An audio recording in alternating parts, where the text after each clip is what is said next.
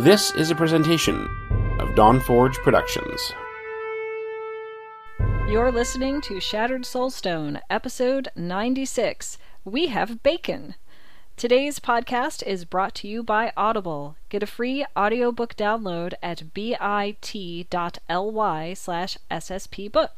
Over 180,000 titles to choose from for your iPod or MP3 player. Today's podcast is also brought to you by Patreon. Support the Shattered Soulstone. With your support, you can help the show grow. Become a patron today. Patreon.com/soulstone. Strap in, folks. This is going to be fun. Nevic. Coming to you from a half-empty bottle of white wine. Wantonio. I found a nice little trifecta last night in Hardcore that I'm hoping makes me loaded. Braja. Oh, wait a minute, what happened? Like, you lose 5 seconds of your life, you wake up dead. Jen. It gives you 38.2 yummies per second, with 13 to 38 yummies and 150 nom-nom-noms per second. Soulstone. Coming to you from the dark recesses of the proverbial Dawnforge pouch, this is episode 96 of the Shattered Soulstone, your Diablo community podcast. It is Wednesday, September 9th, and I am your host, Nevic. And I am joined, very happily, by my two co-joeys.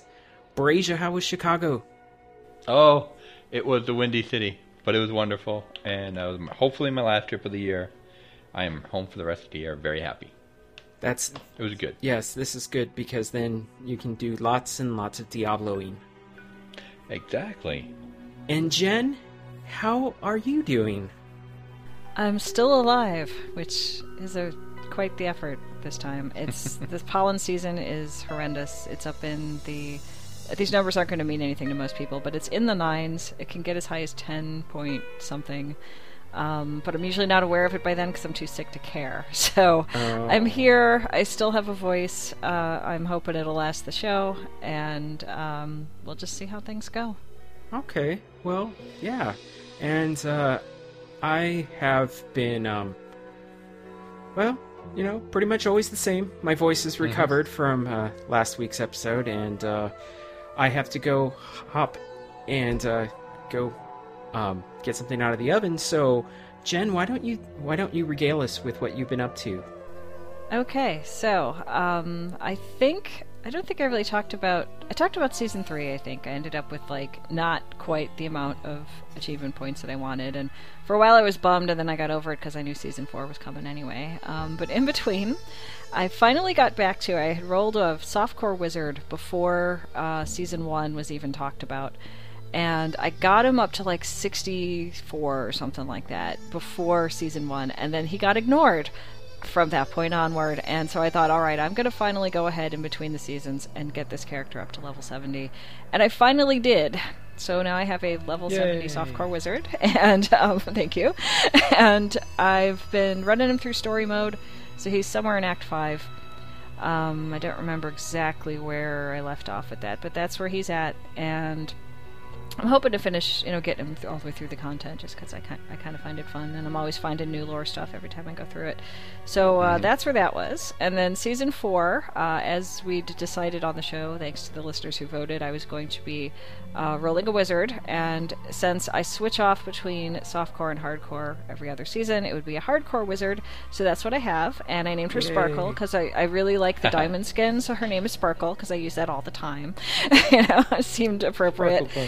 Yeah, and I didn't really want to put in, a lot of effort to the name because I had no idea if I would die this season or not, so... I have a very short anecdotal story about the name Sparkle. Back when I was dating my now wife,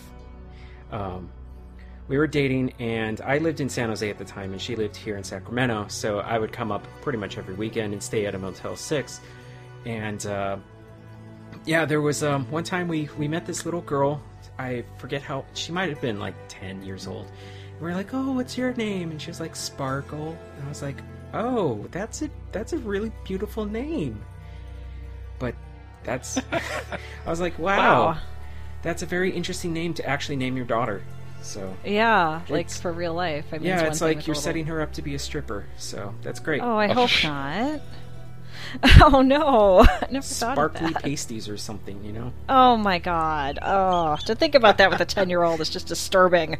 Well, I'm talking about when she's of age. When she gets older, but still, I mean, my god. And we're also I wonder if that was really her name, though, you know? Because 10-year-olds... It could have been her last name. It could have been Doozy Sparkle. Maybe. But 10-year-olds tend to rename themselves. Like, they give themselves a new name with their friends. Oh, that's cool, yeah, that's, you know? That's possible. So if her name started... If her name started with an S, she might have, you know, renamed herself that. Mm-hmm. You know, so. But just for reference, that was over 15 years ago. So okay. So she now is 25 and a stripper. Yeah, probably. Well, hopefully not. Right. You know. So this is what my little totally Diablo story Jen's gets sidetracked story by. Right. Just leave it to me. All right. Yeah. Okay. So season 4. I'm playing a hardcore wizard, and Sean is playing a hardcore demon hunter, and he named it Cuatro, which is 4 in Spanish. I think it's his 4th hardcore character, probably. So we've been, or you know, we've got a. It could be that too. I don't know. It could be both, possibly. So basically, we have a wizard and a demon hunter running through story mode together, 2 squishy, you know, characters to start off with. Wow. I mean, you start off not very powerful, you know, with these characters. So yeah, that's what we're doing. And we started on normal, and we've been moving it up bit by bit. And I think we're on expert difficulty right now, and we're in Act 2. We did. We found right around when we hit 19, we both found Squirt's Amulet.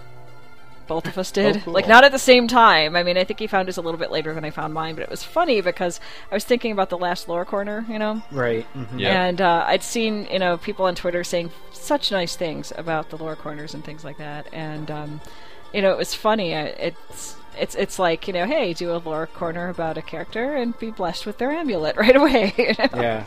So actually, it's kind of funny. Functropus sent him an email last week, and he regaled us with a story of where he accidentally called Squirt Wirt and how Squirt was going to cut him.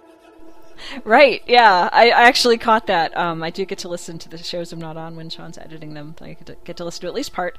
So that was a creative email. Holy cow. You know? Yeah, I felt like I was reading Dr. Seuss for a short little bit.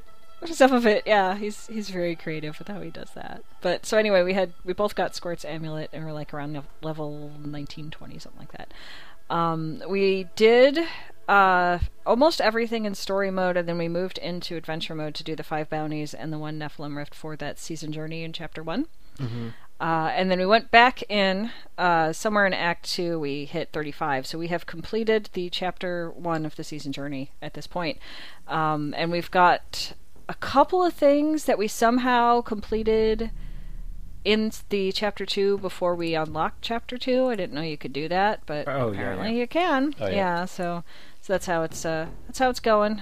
We just hit 35 last night to finish off that, you know, first part of the season journey, and that's kind of where we are. And we're just going to kind of take things slow and you know, do what we can. But and sometime after finding the 2 amulets, a little bit later, as I leveled up a little higher, I found another one that was an upgrade from the first one I got. So if I end up constantly getting upgrades of Squirt's Amulet this whole season, I'm just going to laugh like the whole time, you know?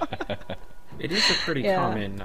It is a pretty common amulet to get. So I would. Oh, I know it is. Yeah, I mean it's pretty common, but it's just funny after that lower corner. It's like, okay, the god Cantwort has blessed me. Look at this, you know. Yeah. Yeah. And that's about it for what I've been doing in Diablo.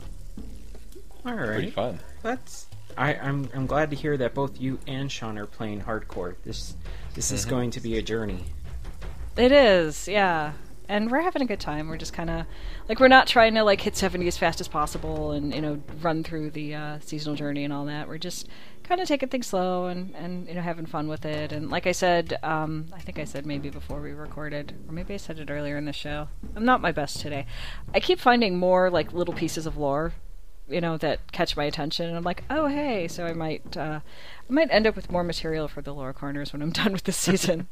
Because of the way we're doing this. Awesome. Mm-hmm. Yeah, looking forward to hearing that. Yeah, I'm still waiting for the Jen's Lore Corner on what is it? High Seraph Tyrael. You know, Tyrael's twin brother. Yeah, I was going to do that in August. High Seraph Tyrael, twin brother. I was going to do one on Tyrael in August, but I was also doing that blogist thing where you're writing a blog every day. Mm-hmm. And the amount of stuff that I know about the lore of Tyrael is going to take quite some time just to put together in a cohesive fashion. So I'm going to do that possibly this month when I have a little more time to work on this kind of thing. And I've already written a little bit about just his sword, so that'll be another one. Yes. And, wow. Yeah, and so that's coming. I've also started writing a little bit about the lesser demons, so that's coming up as well. I'm not sure what order I'll do things in. It just sort of depends. And this is off the top of my head at the moment. So that's kind of stuff coming in no particular order with the Lore Corner. Yeah, well, awesome. I know I've been enjoying them. And your story about Rumford, well, not your story, but, you know, you're telling Rumford's story was, I was like, wow, I really never thought about the fact that he was a farmer and then he was kind of forced into joining the militia, and then everybody died, and then he was the captain. So yeah, and it's something that I think most people miss, because I think Diablo's been out for a while now, and we've all gone through Act 1, and those of us that have been playing when before Reaper of Souls, we've gone through story mode so many times that you just kind of blaze through it and don't really think about it anymore. Mm-hmm. Yeah, exactly. So even if you've kind of put that together when you first played or way back, a few years back, it's easy to just sort of forget, And if you're going through story mode again for whatever reason, you're just blazing through it and it doesn't matter. And the other thing is, the game doesn't give you his story in a chronological fashion. Right. So it's kind of easy to get a little confused, or to be thinking about, what gear you're looking for, or whatever else in the game, how quickly you can level, or whatever, and not really pay attention to, oh wait, before he said this, and put it together. But if you go through it really slow, like I've been doing, you kind of have the opportunity to see how this connects. Right. And so I thought it'd be a good, it's such a minor little tiny character that doesn't even exist outside the game. He's not in the books, he's not in any of that stuff. But I thought it might be interesting, just because I think most people just don't have the opportunity to catch it. Yeah. So I figured I'd write about him and do the Lore Corner about him. And there will be other minor characters I'm going to do that about. And we'll just see how it goes. Yeah.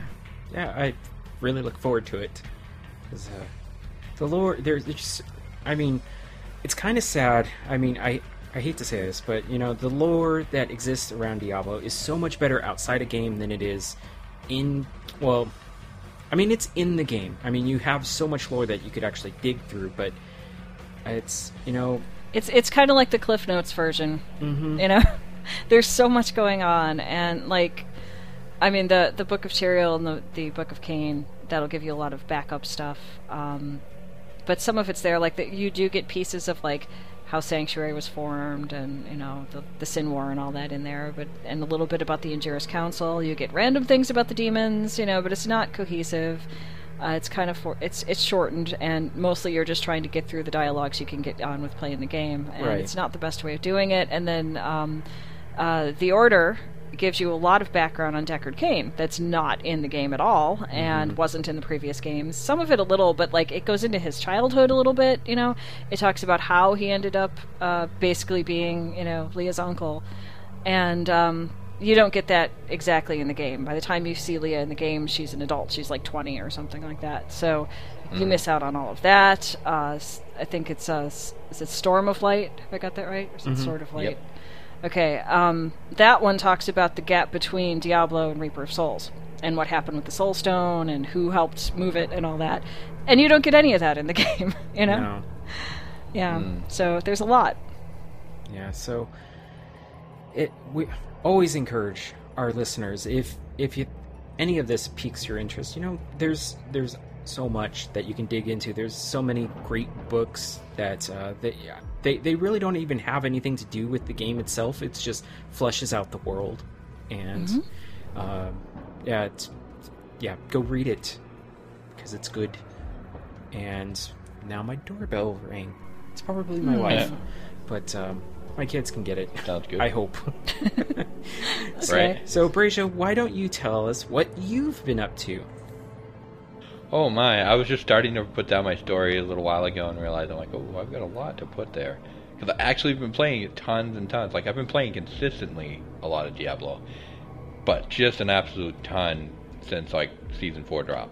Like I said, I was trying to hold off because I knew I'd be excited about the season. Didn't want to do too much before. And then it dropped at 8 o'clock Eastern on that Friday. And I was like, awesome, I'll start playing.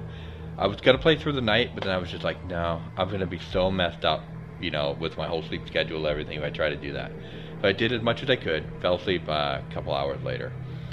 Not in-game, thankfully. I was wondering. It was that thing where it's like, it hit about midnight, I realized I was turning into a pumpkin and said, you know, time for me to go hang up and go to bed. So, like, I did. I was just, you know, it was fun because it was exciting. People, you know, in the clan, and then people started coming back to the clan, and all of a sudden we were having like 20 people online in the clan at once, where it had been so quiet previously. I mean, we're even up well over those numbers now, which is awesome, because it's just like so many different people to play with, in whether it's hardcore, softcore, season, non-season. So it's good, it's fun, people are excited and playing again. So anyways, I played for a few hours, so got up to level 62 pretty much, because then I had like a short Saturday and I was jumping on a plane at like 5 o'clock in the morning on Sundays so I can get to Chicago. So I really didn't have much playtime at the start of the season, but I was trying to get to 70. I just got stuck at 62, and I was like, no, I'm not going to be able to make it. So I said, I'll play home when I get back. So I was like, first thing I did was had to create a name for my witch doctor, of course. So I look at my 9-year-old and I said, okay, let's take a look at this witch doctor. What do we want to call her? And he's like, I'm getting hungry. I like pancakes. Oh my goodness. I'm like, okay, we'll call it pancakes. Like Jen, like you were saying earlier, it doesn't matter what the name is. If it's hardcore, you're not that attached to it. So, you know, hey, it died, it died. So I'll call this one pancakes. Next one could be blueberry pancakes. I don't know. Waffles. Yeah, waffles. There we go. Making waffles. Then omelet. There we go. Yeah, why not? Hash browns. We'll do breakfast. Yeah, hash browns. Oh, geez, I can. Mm-hmm. You're right. I can ride this whole breakfast thing. You could. So, so pancakes got up to 62, and it's just running some basic stuff. You know, nothing different in the leveling. While we were on, I basically ran in a couple of groups of like 2, 3, 4 people at different times. But it just seemed like everybody wanted to do different things for leveling. Like, some people wanted to, you know, like, do the efficient, and then say, okay, we'll do that a couple times. And some people were like, oh, no, let's run the rifts, or no, let's run the bounties because we want to get the pieces to craft later. So it felt like we were progressing pretty decently, but it felt like if we were going for efficiency, it definitely could have been a lot faster. But at the same time, I'm like, we were really enjoying it. You know, it's kind of like what you were doing, Jen, with Sean, is that you're going through the story because you're enjoying the process, and you know what's all going to happen in the end. So I think it was more like that first night. I'm like, you know, at first I thought I was going to jump in and try to get to 70 as fast as possible. Then I realized, like, okay, I'm not 9-ball and Leviathan. I don't have to be there at 70 at first night. And what are you talking about? I mean, the season's a sprint, right? It's going to be over next week. Exactly. So... No, I mean, it was more the fact that, like, okay, there's so many people on and we're having a good time, you know, just talking on Mumble and jumping inside there and playing, and I was like, this is awesome, having a great time. So then for the next week, I had to keep watching Twitter and see people say, oh, look at this, I'm hitting this paragon, look at this great thing I'm doing in the game, like all these achievements. I'm like, yep, I'm sans Diablo this week, and I have to try to live vicariously through everybody else. Oh. So I'm like, oh, yeah. So everyone's like, okay, you know, yeah, go ahead, get over it. And I'm like, okay, I will. So I came back, and it's like jumped right into the game again. It's been like a week since I've been home. Right. Yeah. And got to 70 like right away as soon as I got home, no problem. I just decided, I'm like, okay, Halls of Agni Act 3. Doing different cursed events, because now there's a couple new ones, but mainly like cursed chest things. And it's like, oh great, I got up like those last 8 levels. Swear must have been less than an hour. I mean, it was pretty quick for me, which was nice. And then what did I do after that? Oh, okay.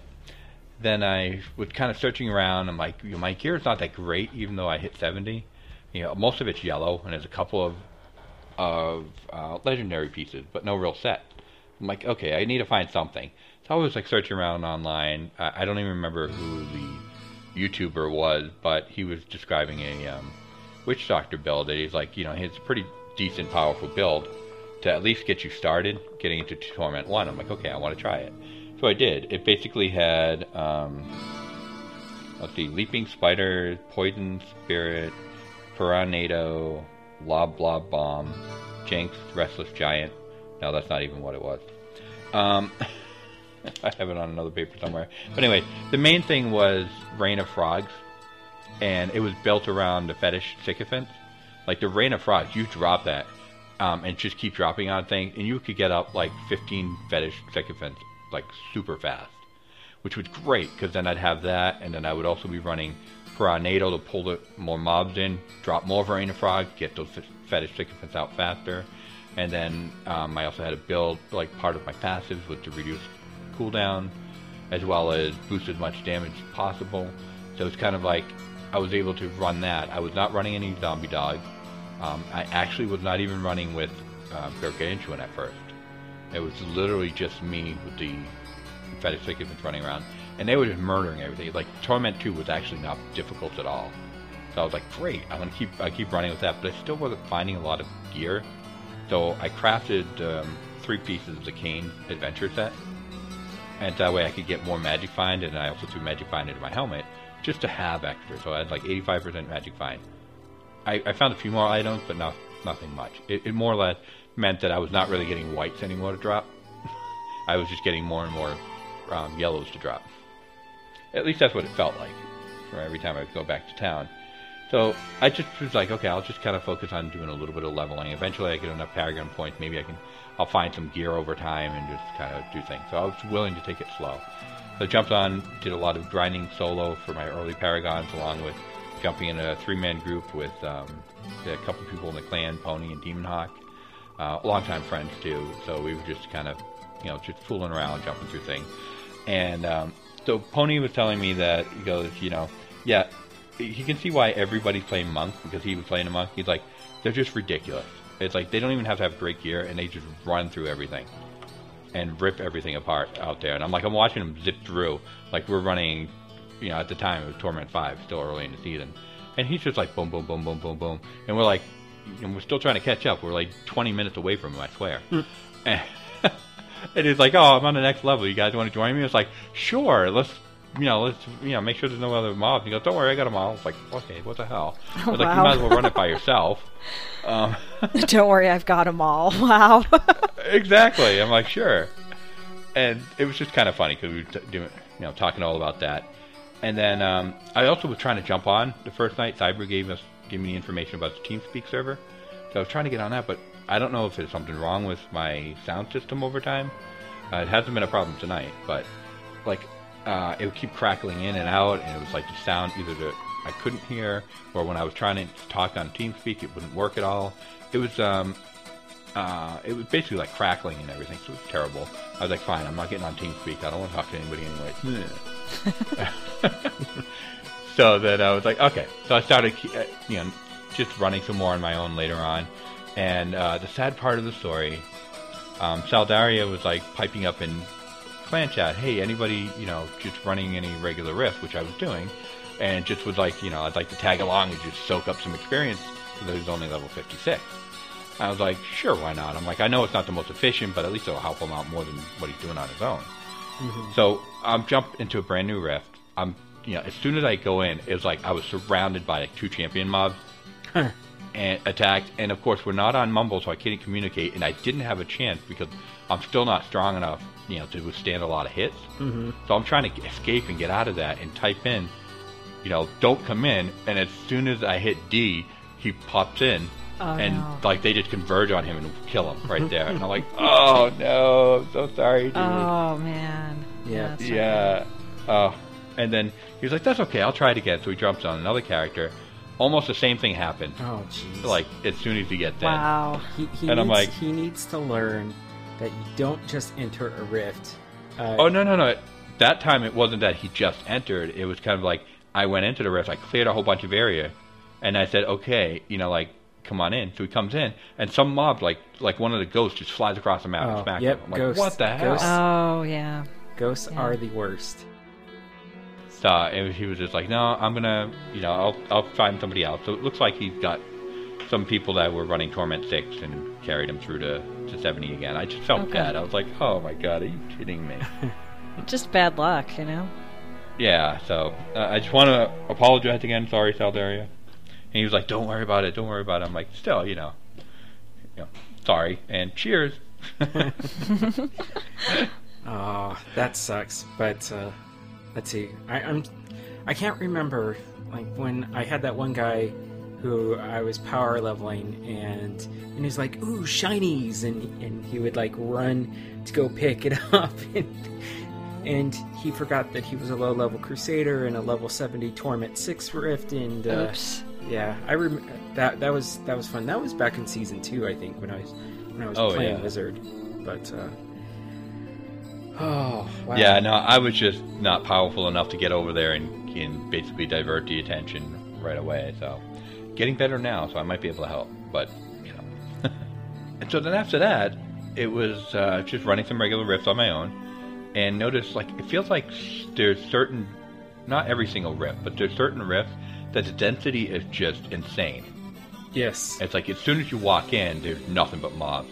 And it was a map that looked very similar to the area where the boggins are. Okay. Yeah, that map's usually pretty good density. Usually.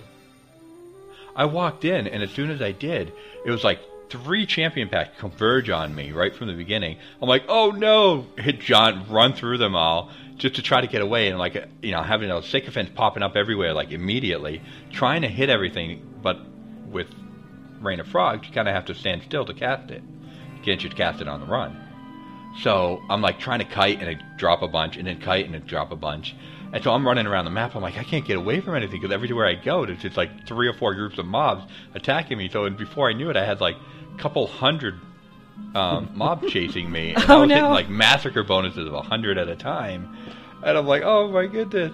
And this went on for like 20 minutes because I had P-Dog on the other side playing heroes, and I'm like, oh my god, I can't get away, oh my god, I'm not gonna go, oh no and I'm like, oh yep, I'm getting away. And like, oh thank god, John came back on. It was hilarious. He was laughing hard over there because he was like, he goes, I was sure at some point you were gonna just start swearing because you get killed. And I'm like, no. I was just like, I'm really trying not to get killed. It was fun. It was hilarious. And it was because it just happened to be the first time I decided to try Torment 3. Even though I only got like 1 or 2 other pieces, it was no set pieces, nothing really strong. But I felt like I was doing enough damage with that build that I could kind of do a little more. So I was deathly afraid because there was one point where I got down to like 100 health and was able to like hit a globe just at the same time and popped me back up to full health. I'm like, oh my god! It's like, ah! But it was fun. It was the most exciting because, and that's the thrill of the whole hardcore thing. It's just like, you know, if you make that mistake, you're dead and you start over. Mm-hmm. You know, so it was just, and I hadn't had that in a while. It'd be like, I mean, obviously, like last season, I died a few times, but it was like one of those things where, you know, I actually figured out kind of more how to play the game better. I learned so much last season. I really realized now how that's coming into play because it's like, okay, now I know exactly how to anticipate what mobs are doing, where I should go, what I should do with my character, put myself in the best position so that I'm not getting killed. Mm-hmm. Yes. A lot better. So that was fun. And so then the next night, so it was like 2 nights ago, I got TeamSpeak to work fine. Everything sounded good. Jumped in. A bunch of people were in there chatting and having fun.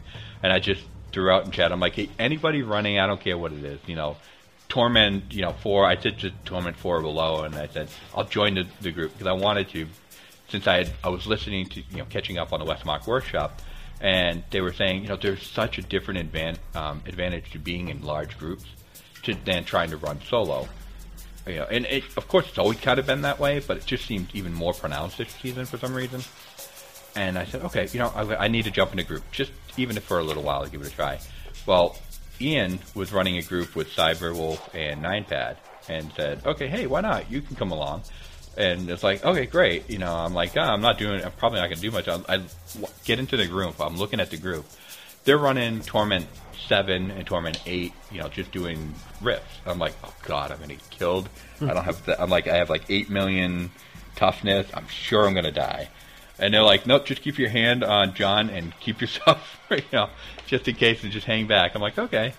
So it was ridiculous. I was sitting at Paragon 75 and just about two and a half hours of running it with them. We did a bunch of T7, T8 riffs, and then we did a bunch of greater riffs at 35 and 36. And I'd never done a riff, you know, at all over level 30, so I was like really trying to make sure I don't, you know, get killed and all that stuff. And but I mean, I was starting to, I picked up a couple pieces of gear, put that on, and I was actually starting to kill things because it was like, okay, they'd leave one or two mobs just strayed somewhere that they didn't kill, and because I couldn't keep up with them. The one was a whirlwind mob, another one's a monk, and it's just, and then Demon Hunter was another one. So they were classes that just kept moving and destroying things. And there I am, like, oh, yeah, I'm catching up. I'm, you know, bringing up the rear, one or two strays here and there, and I'm killing the, you know, it's like, you okay back there? I'm like, no problem. I got this one, you know, like, fallen that I've been trying to kill for 5 minutes. He'll die soon. Don't worry. So, I mean, we were just having a good time. It was awesome.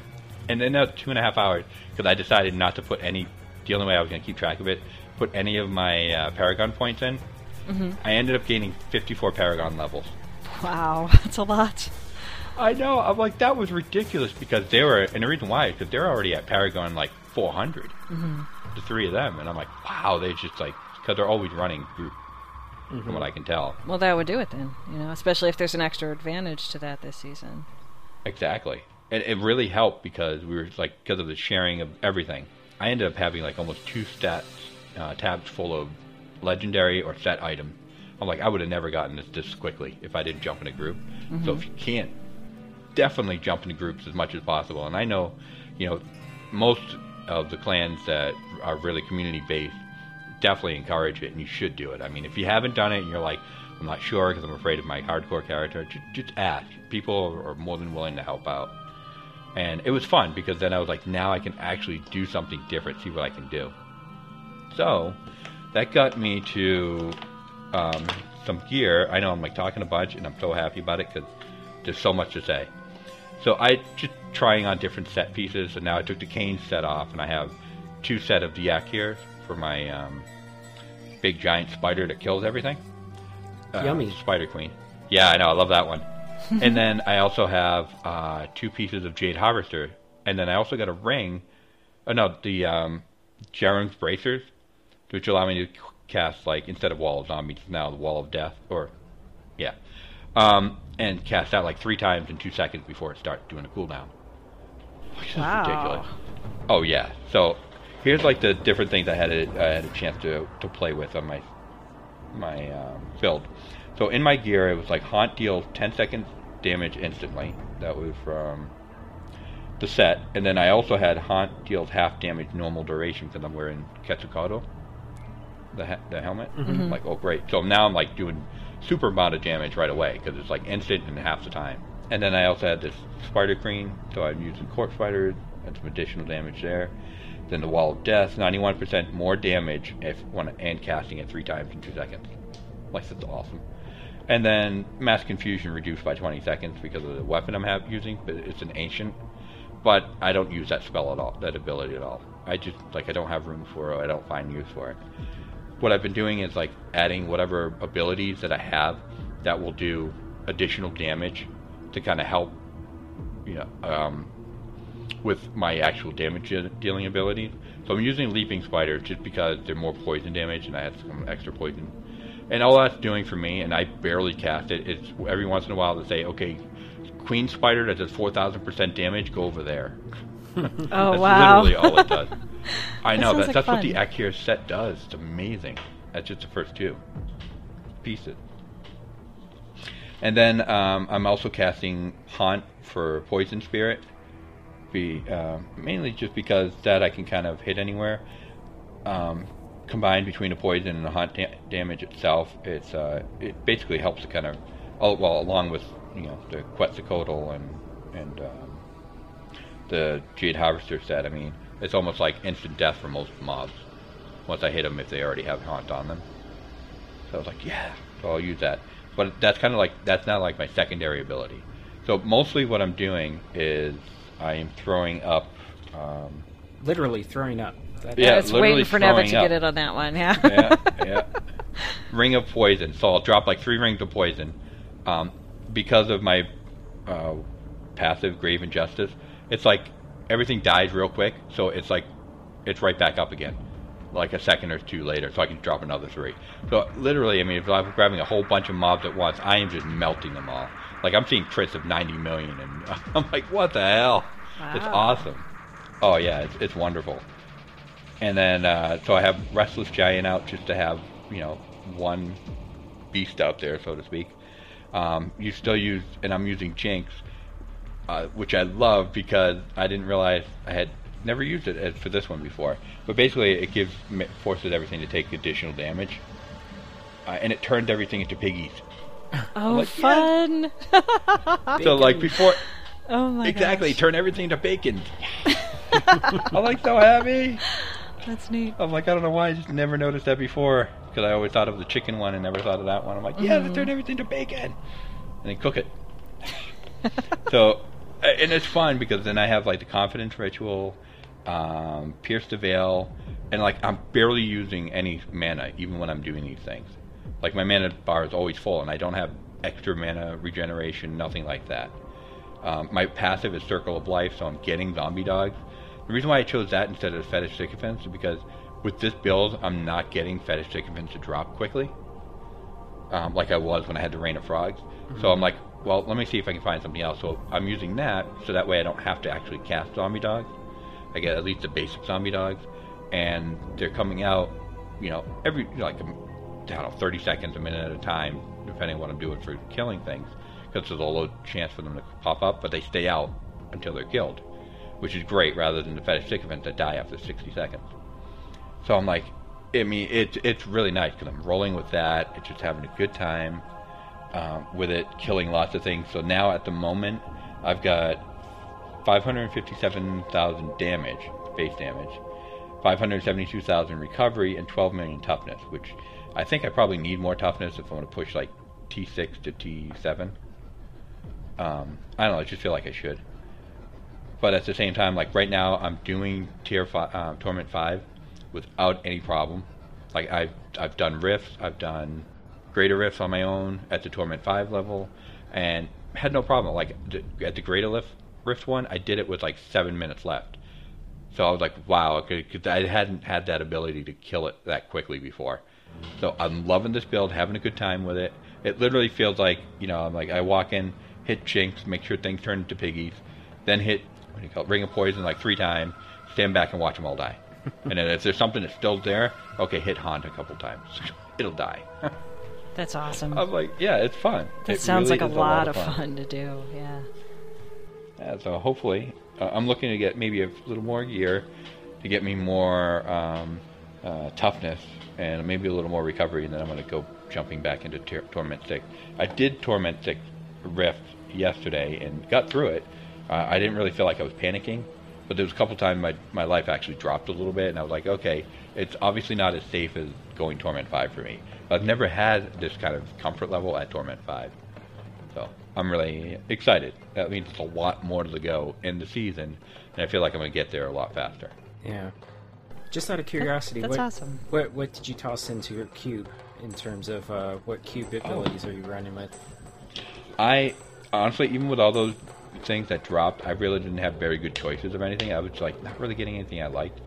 So the weapon one, the only one I use right now is the Summon Fallen Champion one, the Gazanku or whatever it is. Yeah. Like, but other than that, I really had no good choices at all. I mean, the only other one I could have done, but I'm saving it for my leveling character, is the Wormwood, so it would have cast Locust Swarm for me. Yeah, right. So I'm like, but I don't want to use that yet, because I kind of like that one. It was like a low level, but really powerful for leveling in case I need it. But then for armor, I'm using a belt that basically gives me 25% run speed increase until I get hit. And then when I get hit, it drops off, and then it goes back up after 5 seconds of not being hit. Right, that's what the Chrome spell, right? Yep, it is. Perfect. And that kind of helped me keep up. Once I did that, helped me keep up a little bit better with Cyber, Nine Pad, and Ian.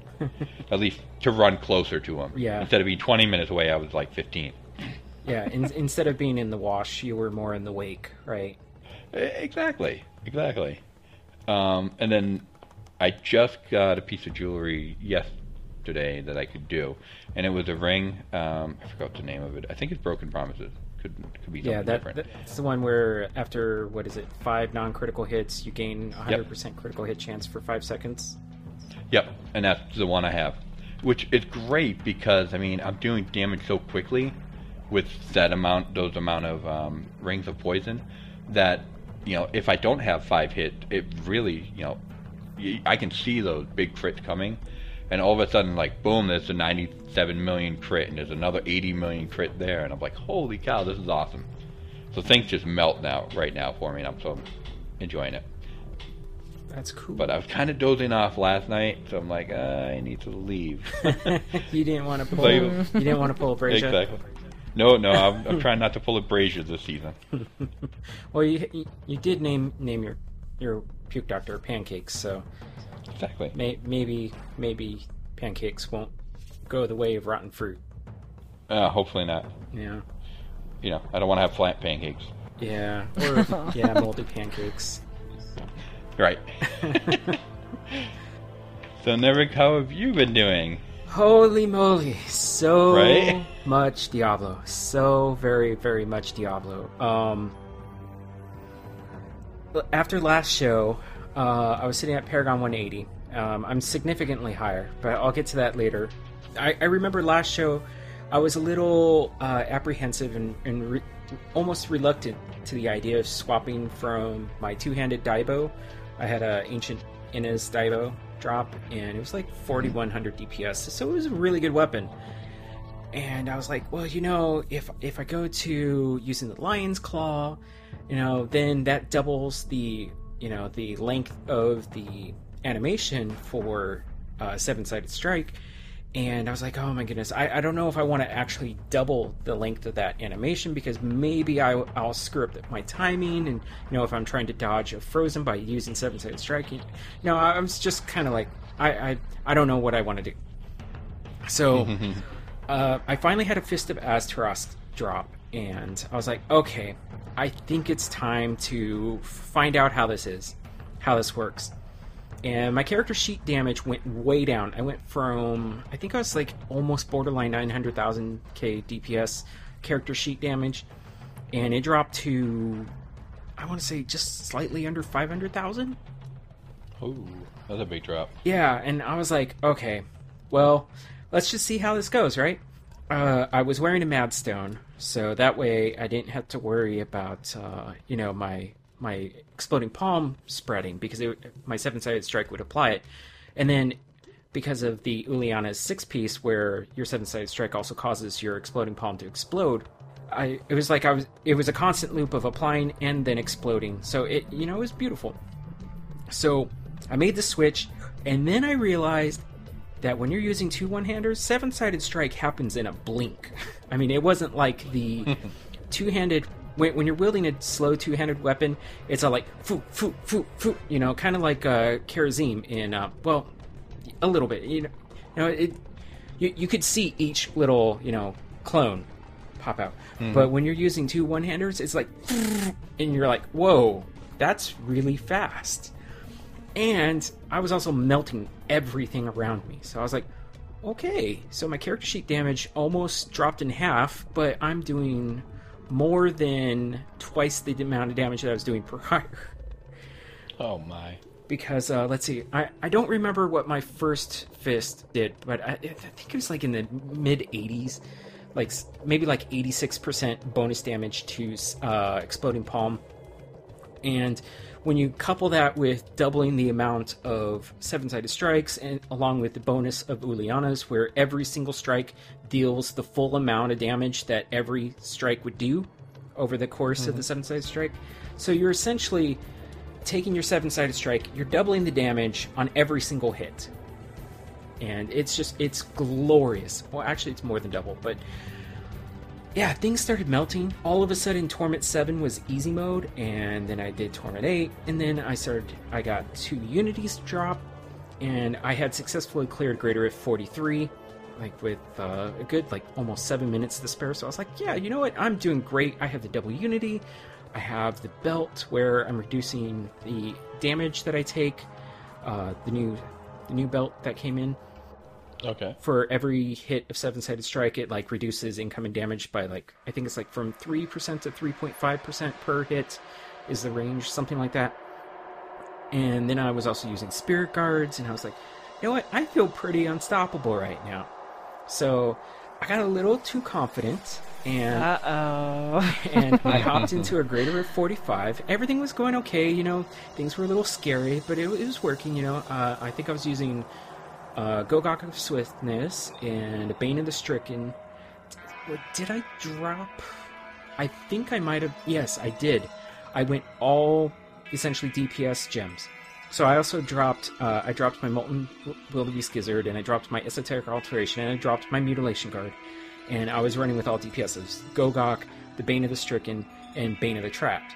I was like, you know what? I don't need that defense. Who cares if I only have like 500,000 health? You know, everything's going to melt around me, right? So everything's going fine. I clear the first level of the rift, no problem. I get down to the second level, and it's like when you're going down... I forget the name of the tile set, but when you're going to fight Adria, right? It's that tile set. Okay. Mm-hmm. And... I come across first pack was kind of a pain in the ass. It was arcane something, and oh my goodness, I think it was a champion pack, so it was also horde. So there was lasers everywhere. So I kind of retreated forward. No, sometimes not a good idea, but you know, sometimes this is what you have to do. You know, that's what I had to do in season 2 with the wizard. You know, you're always moving forward. Always move forward, because if you don't, you're not going to clear, right? So, right. I had to use my epiphany, and I had to use my last charge of Dashing Strike to get out of what would have been essentially being in a blender of arcane lasers. Oh wow! And so I was like, okay, phew, all right. And then all of a sudden, boom! And I proc. I'm like, oh my goodness, what the heck? And it was a charging beast. I was like, okay, oh my goodness, Epiphany's down, Dashing Strike, I need about a half more, boom! And then dead. And aww. I was like, no. Because there was another charging beast that had charged from off screen. So. Ah, boo. Yeah, so I was like, oh, okay. Well, that sucks. I guess I really should have been working on my Gem of Ease. So I had a Gem of Ease at rank 23, you know, just you know, even more salt on the wound, you know. It was like RNGesus. This was all like, hey, I heard you like lemons on your cuts, right? Well, here's some salt on top of that, because you know, lemon and salt that goes together. So I started like everybody was all like, oh, that really sucks. And I was like, yeah, it does. And in hindsight, it's like I kind of wish I had cubed one of those unities, because then at least I would only have to find one more unity instead of having to find two more unities, or in this case 3 maybe. So oh boy, I was like, oh well, I had tons of backup gear. I mean, I had backup gear out the wazoo, so I wasn't too worried about that. And everybody, Ian offered to power level me, and I was like, no, it's cool. I'm going to slow level. And, well, with the Gem of Ease, of course. And I think I got to about level 41, and I was like, all right, screw it. Can somebody finish me off?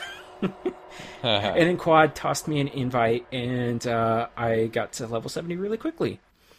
And then, so, with all my backup gear, I decided to go with, because I didn't have, oh my goodness, I have to... So I was using the Hopocaine recipe, and I was trying to get ancient Lion's Claws and Fist of Az'Turrasq and everything. Well, I had an ancient Fist of Az'Turrasq drop out of the cube, but it rolled with 76% bonus Exploding Palm damage. So I was like, it's junk. So I salvaged it.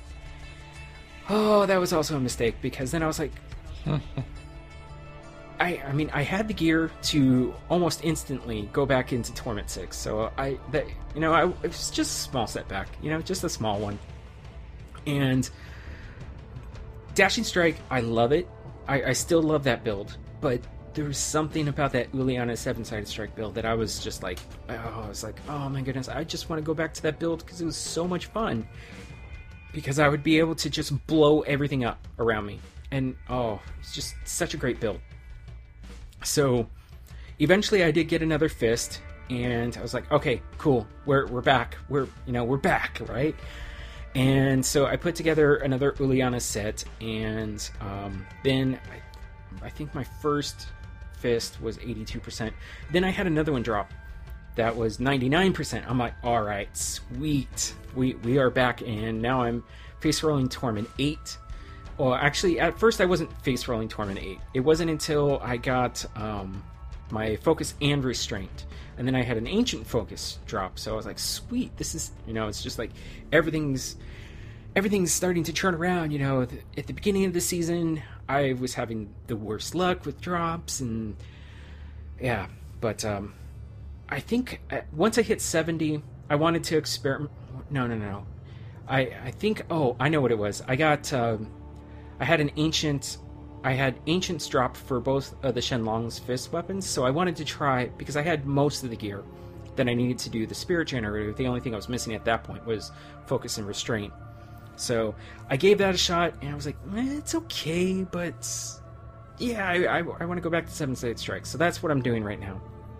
And when I first went back to 7-sided strike, something was off. Like I had a Lion's Claw, I had a Fist of Az'Turrasq, I had the Flow of Eternity cubed, which reduces the cooldown of 7-sided strike by 60%. And what did I have in my armor slot? It might have been, I think it was a Leoric's Crown, and then I think I forget what I had in my jewelry slot, but something wasn't right. I was like, this doesn't feel right. And then I realized, maybe it was the Madstone that I was missing. And I was like, I don't have another Madstone. But I did have some Gungdo Gear. Gungdo Gear. God, why is that so hard for me to say? So I cubed that, and all of a sudden, boom, everything was golden. I was like, all right, sweet. We are 100% back. And it's so great. I have been... but I still want to do a Dashing Strike Monk, and I still want to do a Bell Monk, because I'm pretty sure I want to try to do that conquest where you complete a Greater Rift 40 without class set gear. And I think I can do it with a Bell Monk. I think I can do it, Cindercoat, what is it, the So Kieran's Gaze, something like that. And I had, like, Mage Fist, and... I think I can do it, because I also had an Ancient Incense Torch drop, so I'm super excited about that. And then I realized, you know what? I'm going to have to level probably 2 monks, because it's a pain in the butt to switch your, to essentially switch your spec, right? Yep. You have to change all of your gear, and then all of your buttons, and it's just kind of a pain. And then your passives, and... yeah, it's just like, it's actually easier just to level up an alt to toss that gear onto. Also, stash space is an issue, so if I can create 2 more monks, I'd be able to get some of that gear out of my stash and onto them. And then I was like, but I also want to do a Demon Hunter, because I had a Kreider shot drop while I was leveling up my now backup, my monk after I died. And so I was like, okay, now I want to do a Demon Hunter, but I also kind of want to do a Barbarian, because I haven't done a Barbarian quite a long time. And I'm like, okay, all right. Well, the night that you got, power level, Braja, yep. Nine Pad was working on leveling up 9 rank 25 Gems of Ease.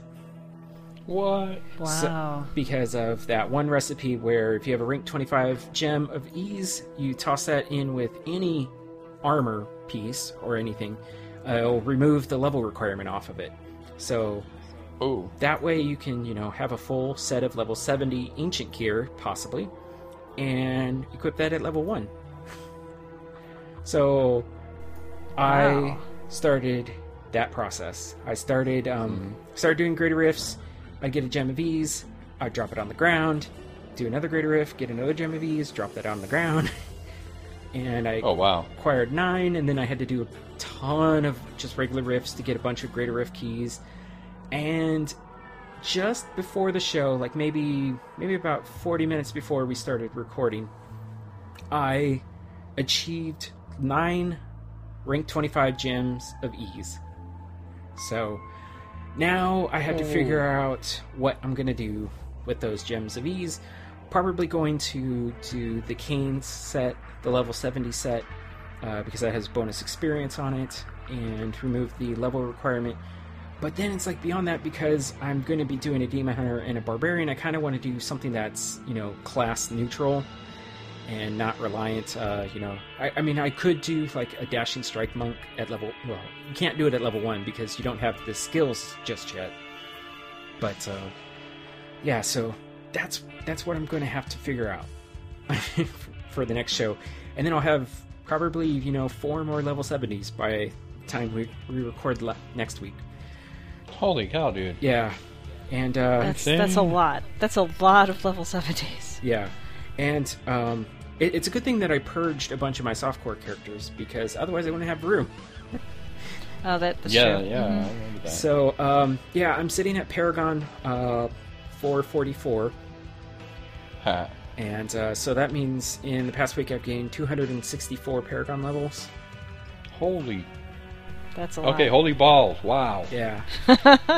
I mean, it seems like a lot, but there are already people who are over Paragon 1,000 in the season. Mm-hmm. I've heard over that. 1,000. I don't know who, but I've heard that. Yeah. Yeah. There's this the number 1 rank 4-man group in softcore, of course, that cleared a greater of 78. Every single one of them was over Paragon 1,000. So. Yeah, what was it? Leviathan, he hit Paragon 700 2 nights ago, I think. So, wow. Yeah, it's the XP is just insane. And yes, it is. Today, like I was noticing while I was doing regular rifts that I would do a regular rift, and my XP it would move, but when I'd go into a greater rift of the equivalent torment level, so for example I was doing Torment 8, that way I would have the chance for an extra Death's Breath to drop from champions and elites, and because I mean, even though I can do Torment 7 slightly faster, Torment 8, it's at the point where I'm running out of efficiency, so it makes sense to just, you know, have that extra chance. And I would drop into a greater rift 35, and it just felt like my experience was so much greater that I would gain in a greater rift. And everybody on TeamSpeak, you know, basically was experiencing the exact same thing. And so it's like, I don't know what it is about greater rifts, but there's some kind of scaling on the XP where if you're running in a greater rift, it's greater than the equivalent torment level regular rift. So I was like, okay, well, that I guess I need to, you know, just do greater rifts if I want to level. And if you have a 4-man group, that, you know, you're just compounding upon that. And yeah, it's insane. It's absolutely insane how much experience people are gaining. And I mean, we're not even 2 weeks into this season and somebody's already over Paragon 1,000. It's insane. Right? It's insane. Absolutely insane. Yeah, I think anybody who's had some sort of goal of, I'm going to hit a certain Paragon level or experience level or something like that, they're going to find that they're going to get it so much easier this season. It just feels like that.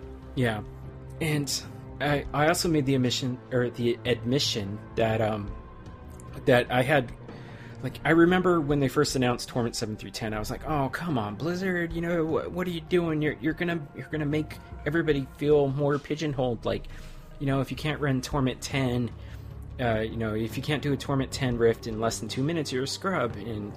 But now I realize that if we had kept the cap at Torment 6, it would really, really suck having to get greater rift keys by just running Torment 6.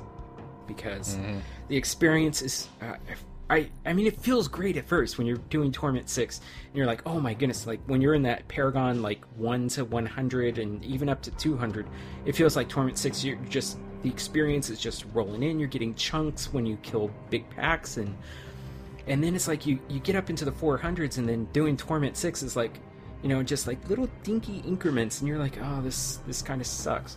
So I'm so glad that they did add Torment 7 through 10, because now you can do, like, Torment 8, which appears to be kind of like that sweet spot, because, I mean, it's a little different in softcore, because you don't have to worry as much about dying, so you can just gear, you know, you don't have to play as careful, so if you can do a glass cannon build, Torment 9 might be more efficient.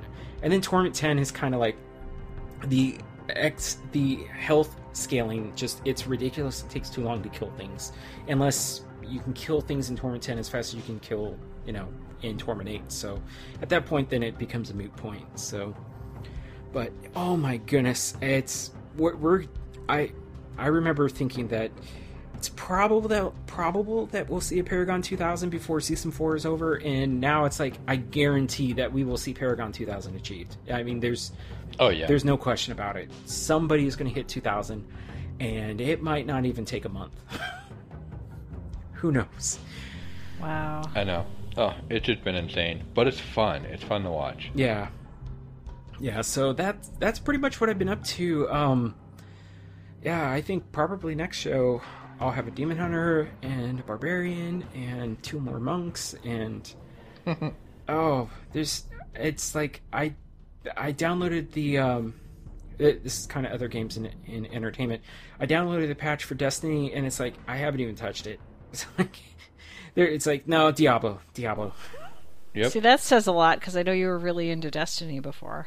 Yeah, and yeah, even like Heroes, I'll just do my daily and that's it. It's like, pop in, do my daily, and then I'm out. And now that there's not even the... because now that the internal conflict event is over, there's no more daily goblin quest. So it's like, now I don't even feel like I have to log into Heroes on a daily basis. Now I can just, you know, log in every 3 days and, you know, kind of, you know, knock out a couple games. Hopefully the daily quests line up so that I can do 2 at a time or even 3 at a time. So... Oh, yeah. Yeah. Who knows? Maybe I'll be Paragon 600 by next show. That'd be exciting. We'll have to wait and see. Yeah. Yep. But man, Lantonio was possibly going to join us, but I haven't heard from him. So who knows? I don't think he's gotten much Diablo time in, anyways. So maybe he'll pop in, maybe not. Lantonio, we miss you. So we hope to see you on, at least in game, and not that terrible card game that people play. That's terrible. That one, yeah. I've been playing that one, but I'll talk about that later. Yeah. So let's talk about something that is also, well, it's not physical, but it also goes in your ear hole. Audible. You can go to bit.ly/SSPbook to get an audiobook, a free audiobook of your choosing, to, you know, insert directly into your ear hole. You know, don't try to shove it in all at once, because you know, usually, what am I even saying? This is, I don't know, but it hurt. Yes, it's very painful. So when you go to bit.ly/SSPbook, you will be signing up for a 30-day free trial, and you will get your credit that you can use on over 180,000 titles that span the gamut of, you know, fiction, nonfiction, you know, audio plays, audio dramas, stuff like that. You'll also get access to all of their member offers. They do sales quite a lot. And you also get the digital versions of the New York Times and Wall Street Journal. So go to bit.ly/SSPbook to get your free audiobook today. So now it's time for the tweeters. And not as insanely crazy as last week, but there's still quite a bit for us to get through. So, Braja, why don't you start us off? Absolutely. So, first tweet is from our friend Karova. He says, "At Shattered Stone, only level 38 after almost a weekend. Slow leveling at normal when playing hardcore." Well, that's probably a very good idea, since he's playing from Europe on the North American servers, so... He could hit lag real easy, you know? That's what I think anyway, but... Yeah, I think it's always wise to go a little bit slow when you're playing hardcore. Especially for the first time. Especially for the first time, especially if it's a character class that's kind of new to you or one you haven't played in a while that may have changed. So there's nothing wrong with, you know, going slowly with a hardcore character until you get used to it. Yeah. But especially with if he's playing from, you know, so far away, there could be a lag issue to think about as well. Well, Kurover follows that up with, already had 2 near-death experiences. Very, very slow, I start to understand what could make hardcore so addicting. Yes, isn't it great when you when you hit that gargoyle's chin and you're like, and you know, you like you break out into cold sweat, you're trembling, you're like, oh my goodness, and you survive, and then you're like, oh, that rush, oh my goodness. Yeah. That's an adrenaline thing, that's for sure. Yep. That rush is awesome. So next tweet is from Screech79. He said, at Shatterstone at the Westmarch Workshop, Wahoo Stitcher just updated with a Diablo podcast to listen to. Wasn't the one I expected, but excited. So he was expecting a Westmarch Workshop and not our show. Okay. Well, at least he had one to listen to. Yes. You know? Exactly. That's good. Mm-hmm. Yeah. And, no, we love Nine Ball and Lieutenant Lunatic over at the Westmarch Workshop. You know, we are... I have to admit, you know, there aren't too many podcast communities that are, you know, as well, I don't want to say inbred because that's not no wrong image. But you know, we holy cow, this show is so full of wrong images tonight. But you know, we are a big, friendly, happy, loving community, and it's great to, you know, there's a lot of cross promotion between all of our shows. Although don't listen to Cool Story Bro because, you know, Tim's terrible for playing a witch doctor. Oh no! Oh well, there's your bias showing right there. Yeah, he's awesome as a witch doctor. Yeah, but no, I still love the Cool Story Bro show. Even when the last show was all about the puke doctor build. Ah, so well, you know, I still listen. They're gonna cover different topics, you know. I made sure that I had, you know, some cotton balls for the blood that came out of my ears, and you know. Oh my goodness! But that's the thing, though. You got through it. I popped a whole bunch of aspirin so that I could make it through it, but we got through it. So. Woohoo. I think you're like severely allergic to the witch doctor or something. You know, it's just terrible. I know it's amazing that malpractice somehow survived my purge. So yeah. And I kept saying, who's this guy? You sure it's not... It's somebody else. I mean, Nevic, really? Keeping malpractice. I remember when that got named. That was funny. Yeah. I thought that was going to be top on the chopping block. Yeah. Everybody on TeamSpeak was all like, you know, Nevic's probably got this, you know, this secret account that's just all witch doctors. And I was like... It's like... Yeah. Yeah, you can keep dreaming. That's never going to happen. Yeah, but going back to what you were saying a little bit before, I do think with Diablo we do have a really good community just in general, you know, especially with podcasting. We're all like talking about each other's shows and maybe being on each other's shows and listening to each other's shows and telling everybody that listens to ours to go listen to theirs. And I think part of what makes that so is that, you know, you can get in game with everybody. Mm-hmm. Yes. You know, you end up becoming friends at least through that, you know, just through gaming. And I think that's a huge difference between... what goes on with all the Diablo podcasts as opposed to maybe the World of Warcraft podcast where you can't go play with everyone because there's so many different servers. Right. You know? Yeah. Yeah. I mean, there have been strides made to make cross-server play, but it's not quite the same, you know? It's not the same. You can't just get into your game and say, oh, hey, there's a podcaster and I listened to their show. Let's see if I can get into a game with that person. Yeah. And odds are you can, you know? Yeah. So, I mean, it's more direct. And I think it makes people just more interested in hearing, like, if you can get in game with someone whose show you listen to, you're going to be that much more interested to listen to their next show. Yeah, you know? This is very true. Yeah. And it becomes, I think instead of just becoming, oh yeah, there's this podcaster that does this show, it becomes someone you kind of feel like you know. Yeah, and everybody's super friendly. I mean, all of us hosts, you know, we're all very approachable, and, you know, it feels like, you know, just by listening to them, you're friends with them, and that's pretty much how you treated, you know. That's how I treat all of our listeners when, you know, they converse with me. It's like, you know, I think of them as extended family, so. Yeah, one big happy family. Yeah. So the next tweet comes from Reichsbrenner. He said, at Shatterstone, hey, I just found your show and started listening. 95. Hey, welcome. Wow, yay. So he said, what do you think about the crash bug in Act 2 being around 3 years now? #FixD3. When this tweet came in, I was like, what is he talking about? So What is the crash bug? I don't know what this is. Well, I'm not entirely certain if...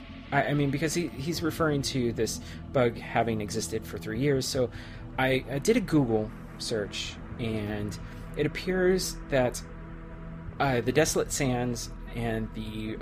Path of the Ancients? Or not the Path of the Ancients, but... Ancient Path in Act 2 tends to crash people's games. I don't know why, but that it appears to be a problem that's existed since Chocolate. So I don't know. I've never known anybody who's had this bug happen to them.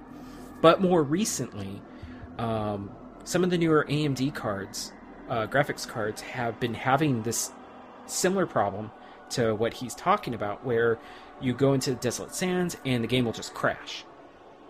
So there's got to be really weird. There's got to be something in the rendering that's causing the card to freak out, and then the computer shuts everything down with that program. So there is we're going to include a link to a thread on Reddit that has a possible workaround. Maybe this will work for whatever problem he's had, or his friend, or whoever. But yeah, I was like, I've never heard of this. So, it's... Is this something that only affects, like, PCs? Because I'm on a Mac and I've never had this happen. Yeah, I doubt, unless you have maybe a newer Mac that has an AMD-based GPU on the motherboard. But I don't think so. So, yeah, I think Rillandune, my friend... Good old Grill, I think he said that he was stricken with the AMD graphics card bug, so I don't know. I'll have to talk to him about it. And so it sucks, and that really sucks. And this also reminds me, you know, our good friend Skolnick. I wonder if he's ever been able to get Diablo 3 to load. I remember he was having trouble with it way back in the beginning. Yeah, I remember that. Actually, you know what? I haven't seen him on Twitter recently. I haven't seen him at all. Yeah, I haven't seen him. That's possible he's busy at work. I haven't seen him on Twitter in a very long time. Yeah, I hope whatever he's doing is okay, you know? Yeah, I think the last time that I saw him on Twitter, his employer was pretty much enforcing mandatory 78-plus-hour work weeks. And I think you're right about that, yeah, because he doesn't live in a state that protects workers, so... Yeah. Yeah, So that you can not do that to people in California. Nope. not without a lot of compensation. Mm-hmm. And exactly. That's why companies move out of California. And well, we're doing okay though. Yeah. So, would you like me to continue? Yes. Oh, yes, please. Awesome. Go. Yeah, sounds good. So next is another tweet from our friend Karova. He says, at Shatterstone. Like at Nevic Jane, I should have written everything down. Until I play my monk tomorrow, I will have forgotten all. Yeah. I was running into that. I was like, oh my goodness, I should have written all this stuff down. I was just doing it, you know, winging it almost.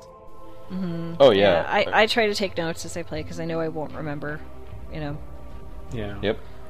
Yeah, I should have a notebook right next to me while I'm playing.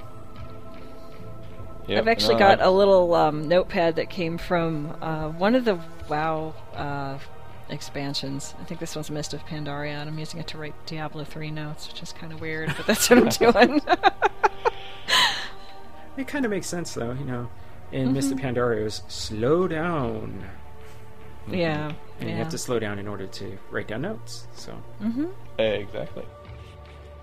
So Kurova followed up with, so glad that there was another lore segment from Queen of Haiku. Really love them. Hope they come every episode. Oh, that's very sweet of you to say, Karova. I don't think I can do them every episode. The amount of research involved and the time it takes to do that is not going to make this something I can do every single week, but I'm going to try to do 2 a month, and we'll see how it goes from there. Yeah, it's... yeah. Awesome. Something to look forward to. Yeah. Another follow-up tweet from Karova. Thanks for the tips, but no bell? ? Oh no, I just love that bell. I'll always use it, even if it's not the best. Yeah, the bell's still fine. It just, it drains your spirit so fast, and if you're trying to level as quickly as possible, Lashing Tail Kick is just the better choice. But I do agree, I like the bell way more than Lashing Tail Kick. But, yeah. And I thought at first you guys were talking about more cowbell. Of course. So another follow-up from Karova is, agree with Nevic James, don't like to be power-leveled. Don't mind playing solo, but in a group, it should be in my level range. Yeah. Mm-hmm. Yeah, it's not fun to be power-leveled unless you, you know, you're doing, like, a backup character. And that makes sense, because you don't want to take all that time again after losing your character to, you know, try to get back where you were, you know, take all that time again. I get that, but I could also see why, like, okay, I get sometimes, like, I would never have someone power level me, like, all the way up to 70, mm-hmm. and I know there's a lot of people in, if you just start playing, people in chat are just asking for people to do that, you know?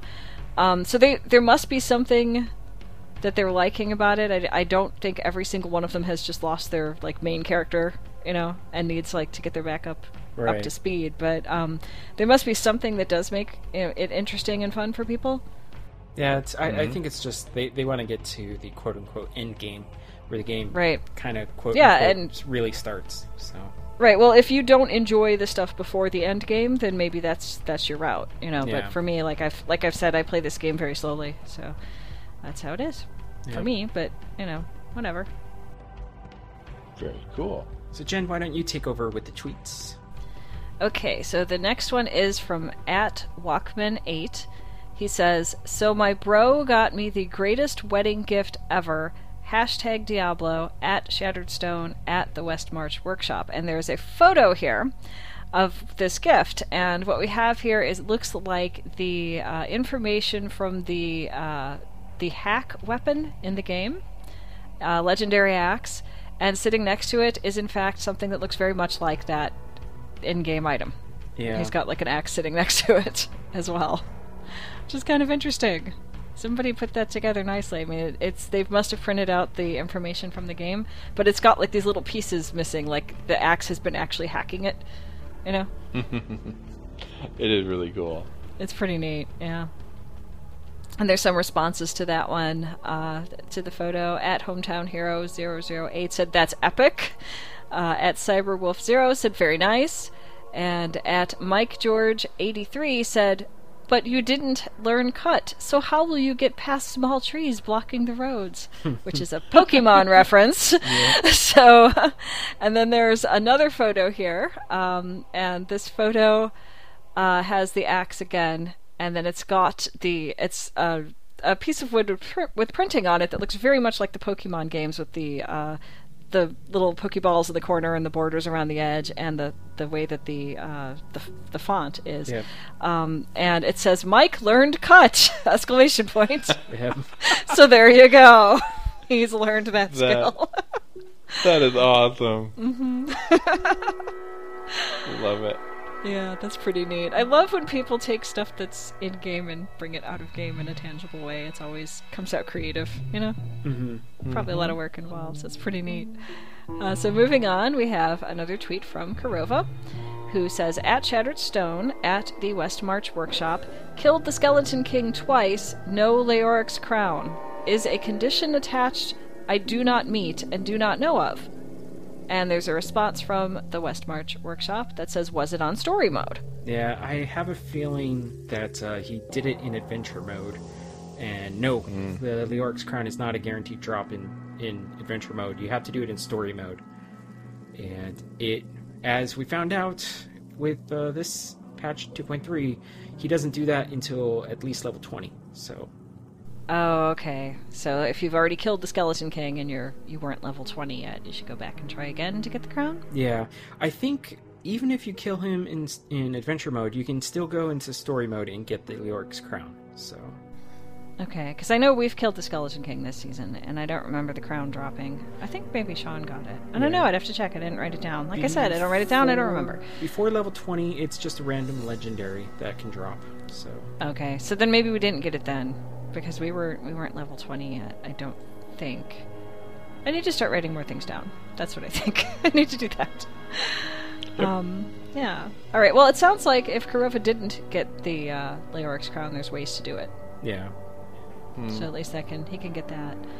And moving on, we have from @Hoggai_CTR, who writes, "Tremendous @Diablo lore lesson from @Queen of Haiku. Picking up the lore really deepens my enjoyment of the game @Shattered Stone. Aw, thanks Hoggai. That's really nice to hear.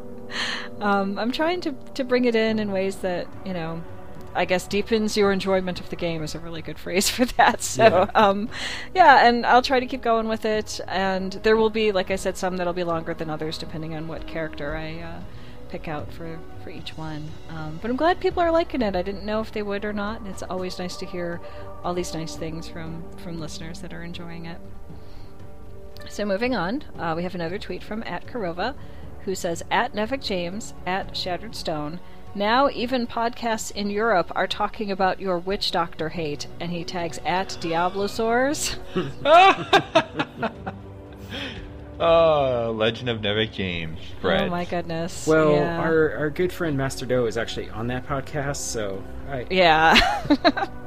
So that's where he's hearing it from, but that's kind of funny. I tried listening to their latest episode, but because my French is so rusty and I never really learned it all that well to begin with, I was like, they're speaking way too fast. There's no way I can understand anything that they're saying. So I was like, okay, well, let's go back to listening to music while I prep the show.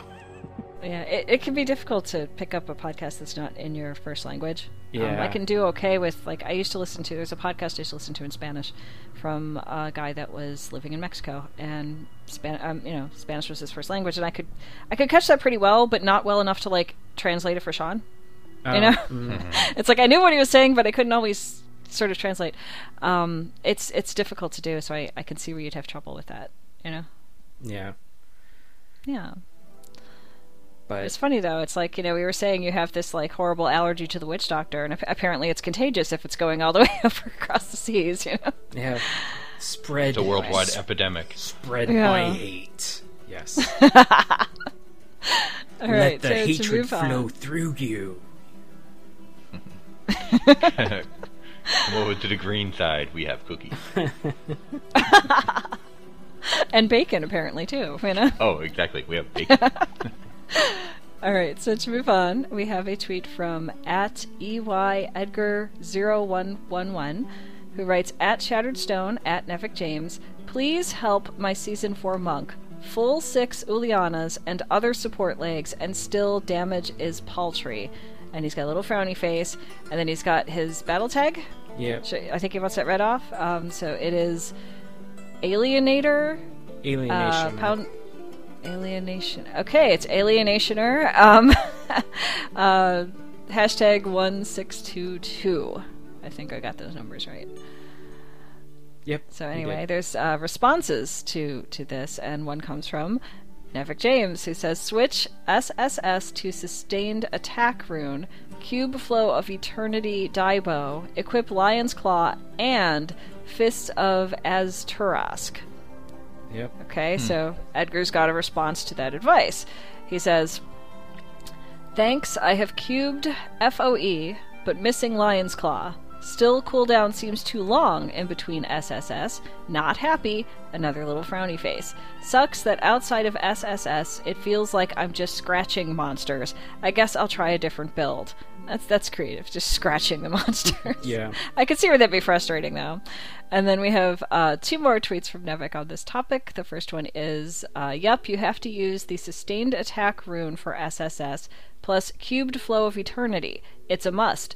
Then stack CDR. Was able to get down to about 3 to 4 seconds between SSS. And Nevic follows up with, one more addendum, Gungdo Gear is also a must, was trying without and was running into the same problems. So those of you running a monk this season can maybe take some of this advice and improve what you're doing based on this little conversation that was done on Twitter.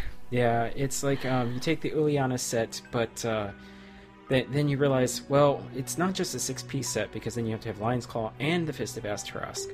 And then you also have to have the Flow of Eternity, and then you also have to have Gungdo Gear, and then you also need to have, the Spirit Guards, and then Focus and Restraint, and now you're looking at a 12-piece set. Oh my. So. Yeah, that's a lot of stuff. That's a lot of stuff.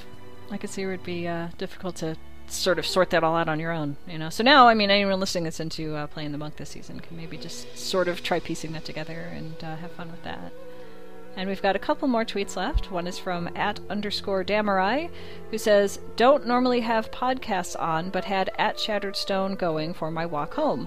Great company and good info. Thanks, @NevicJames. Yeah, I haven't heard from Damarai in a long time. Very long time. And he used to be, what was the podcast that him and Razorbug used to do?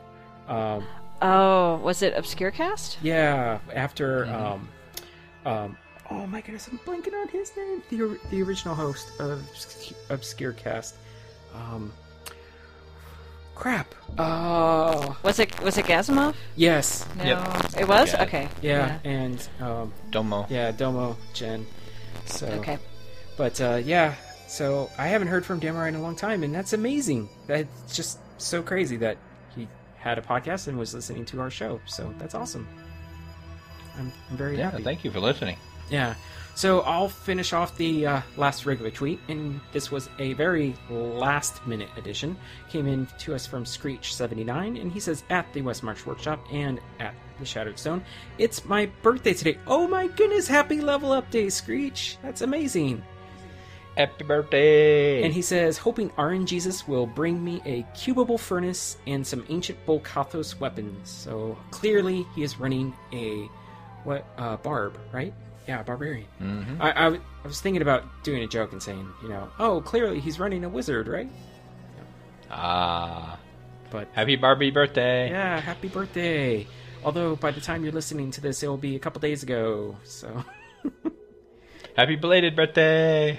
So while Jen's still Roboto, I will, as I said in the show, I said pay attention to Twitter, so that you can catch our question of the show. And I tossed out there, because the Hopicane is an amazing Knice Cube recipe, I was curious as to if any other people have had amazing success stories with the Hopicane. So the question of the show was, what are your Hopicane success stories?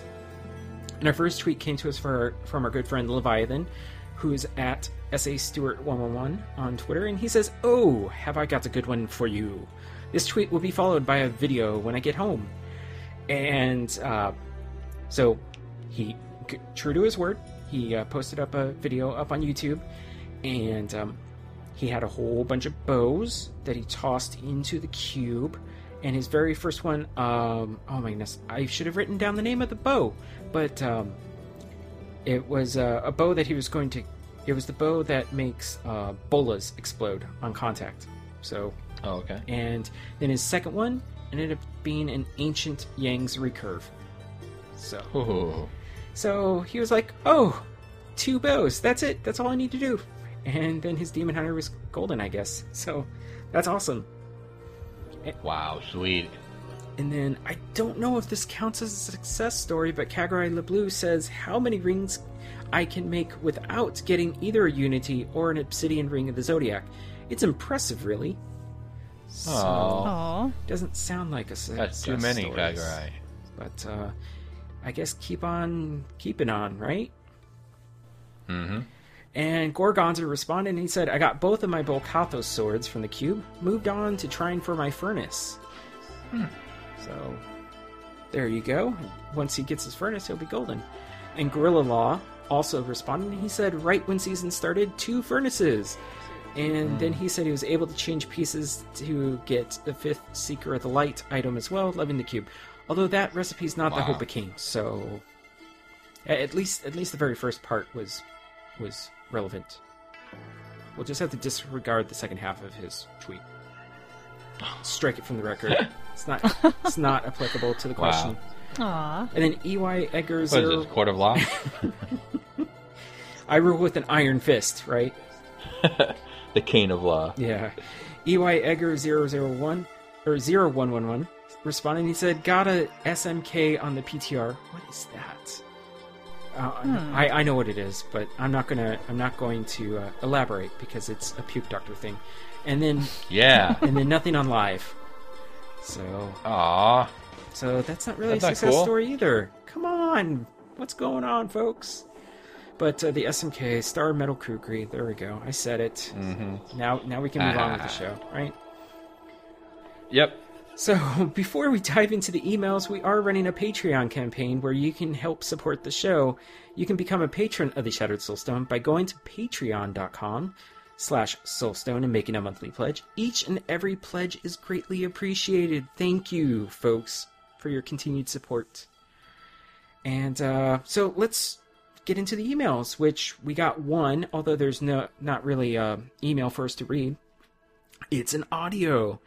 And ooh. I think we know this person. It's from Korova. So let's have a listen, shall we?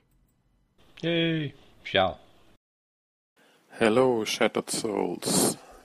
Since during the last episode, Nevic complained so heavily about all the tweets and emails he had to read, I decided to record another voicemail. Oh, thank you. I hope this finds you all well and without too much trouble with allergies and other ailments. As you know, I'm now playing a hardcore monk, but with my very limited playtime, I make only very slow progress. Playing only solo doesn't really help. I should be slowly approaching level 70 when you read this, and then I will finally start doing bounties. I've leveled only in Rift so far. I really hope Blizzard is doing something at some point about the huge gap between solo and group play. I get that group play should have an advantage, but in my opinion it is just too big right now. Almost feels like groups have a 6-piece set bonus and I have none as a solo player. I enjoy life in the clan, although I don't yet have a lot of communication going on. Are you usually hanging out in voice chat? If so, in TeamSpeak now or still in Mumble? It's a bit confusing for me to find the right avenue in getting in touch with more of the clan. But I guess everyone else is anyway at least 500 paragon levels ahead of me, no? Yesterday, with my monk, I actually procced. Luckily, I already had the talent to save me from death. I still don't even know what caused my insta-death. And I'm actually enjoying the adrenaline boost that comes ever so often when I'm standing where a monster is about to explode after death and my dashing strike is somehow laggy. Fully agree with Nevic, this ability is absolutely necessary for a hardcore monk. Saved my ass so many times already. But man, I hate being always broke at the beginning of a season until I finally get to the vault or get the boon of the hoarder in a greater rift. Luckily, at least I had already 3 gilded barons, which means I have all my artisans at max level and have a somehow decent gem in my weapon. Yeah, I'll tell you more about my endeavors once I'm level 70. Guess that's it for today. I wish you all and your families, of course, all the best, especially for all of you good health. Keep going, and hey, next time you go on a hiatus, just tweet about it on the show Twitter feed. That's enough to let us know and prevents us from getting anxious. God bless you. Bye. Aww. Oh, that was awesome. Thanks. That's a very sweet email. Very nice email. Very nice. Yeah. Yeah, emails that we don't have to read. Always nice. Yeah. Well, yeah, you know, it was nice. It's nice to hear, you know, additional voices on any podcast. It kind of makes things more interesting, you know. Yeah. Yeah, and I look forward to hearing what Korova's gotten up to after he hit 70. Yeah, so I don't really get to catch him online too much, but to address his question about Mumble and TeamSpeak, Cyberwolf has made it very clear that he prefers TeamSpeak because you can adjust people's volumes individually, as opposed to Mumble you cannot. I know that's been an issue in the past with certain listeners, such as Scrum, who can barely be heard sometimes. So, yeah, Cyber is all like, yep, never going back to Mumble. So I've been over on TeamSpeak more as well. So everybody's welcome to join TeamSpeak. I do have the details up on the website. Cyberwolf said, by all means, you know, go ahead and you know, share that with everybody. And he's moved back into the Shattered Soulstone clan, so that's great. Mm. Yeah. Yeah, I mean, we had a lot of people come back just in the last week. It's awesome to see. It's like, oh wow, look at these our old friends are coming back, and yeah, new friends are coming in. New friends are coming in as well. I've had a couple, like I don't know, 3 or 4 requests from people going, "Hey, can I get into the clan?" Or, "Hey, my friend wants to get into the clan. Can you do it?" And of course I will if I can. But I find that the easiest way for me to do that. So if I'm on and you want to get into the clan, and I can help you, but you need to like talk to me so I can find your name, and then I can click on it and put you in the clan. Yeah. Otherwise, I'm like, I don't know how to do this, so you have to talk to me. Just say, hey, I want to be in the clan, and that's, you know, that'll work for me. Yeah. Mm-hmm. It's, it's kind of funny. Just the other day, like, when we had an influx of people, like Nine Pad and Cyberwolf and all of them, they were like, hey, can you add Ian? And I was like, okay. And then I was like, wait, what? They gave me his battle tag, and I was like, but that does me no good. And then the day after this happened, I realized that there's a button on the clan page that says add member, and then you can just type in the battle tag. And I was like, oh, because I was like, I sent him a friend request. I was like, okay, well, I need to be able to, you know, see that he's online so I can send him an invite, or, you know, have him post up on the community board, and then I can send an invite from there. And I didn't need to do any of that, but that's okay. He's a friend, so I had no problem. So at least it worked out. Yeah, I'm not going to be able to do it that way because battle tags involve numbers, and I can't be certain I'll get the digits right. Yeah. Yeah. So who knows who I'll be inviting, you know, at that point. But you know, so just if I'm on and you want to get into the clan, just talk to me, and then I can click on your name and put you in. So. Yeah. Mm-hmm. Yeah. Maybe Sparkle will join the clan. Yay! Sparkle. We'll get someone named Sparkle after this, I'm sure. You know, that'd be really funny. You know, it's Susie Sparkle. Yeah. So we didn't get an email from Funktropus, so I hope all is well with him. He's been pretty, you know, reliable on weekly contributions. So everybody can have a week off. Yes, of course, yes. Yeah. You know, I'm just poking him a little bit because his emails are always enjoyable. It's I bet he's getting to the point where he's like, well, I can't really. It's like, what kind of like fun little, you know, theme am I going to do with my email this week? It's like he might be running out of some ideas. He's kind of set the bar pretty high for himself, you know. Yeah, it's like he has to keep outdoing himself. So. Yeah. But so you can send an email or audio to show@shatteredsoulstone.com, and hopefully next week we'll have lots of people sending us emails about all the amazing items and ancients, and maybe some tales of woe in terms of they lost their hardcore character. Oh my goodness! Oh, I saw a couple rips just the other day. Quadler died. I think he was in a greater of 51, and then just today, Cyberwolf lost both his monk and his demon hunter. Just today. Wow. It's both in one day. Yeah. Oh, that's rough. Yeah, the first one, I think he was in a greater of 49, and then the second one with his demon hunter was a lag death. So that stinks. Oh, that's even worse. Yeah. That's even worse. Oh. There hasn't, I mean, as you might expect, there hasn't been a whole lot of news on the official Diablo front. They did post up the official Q&A transcript from the Reddit Q&A. So you can head on over there if you want the official source of the transcript or whatever. Also, evidently, I did not know this, but the Authenticator has been updated for iOS and Android devices. So they improved the functionality and the appearance. It's shiny now, I guess. Shinier.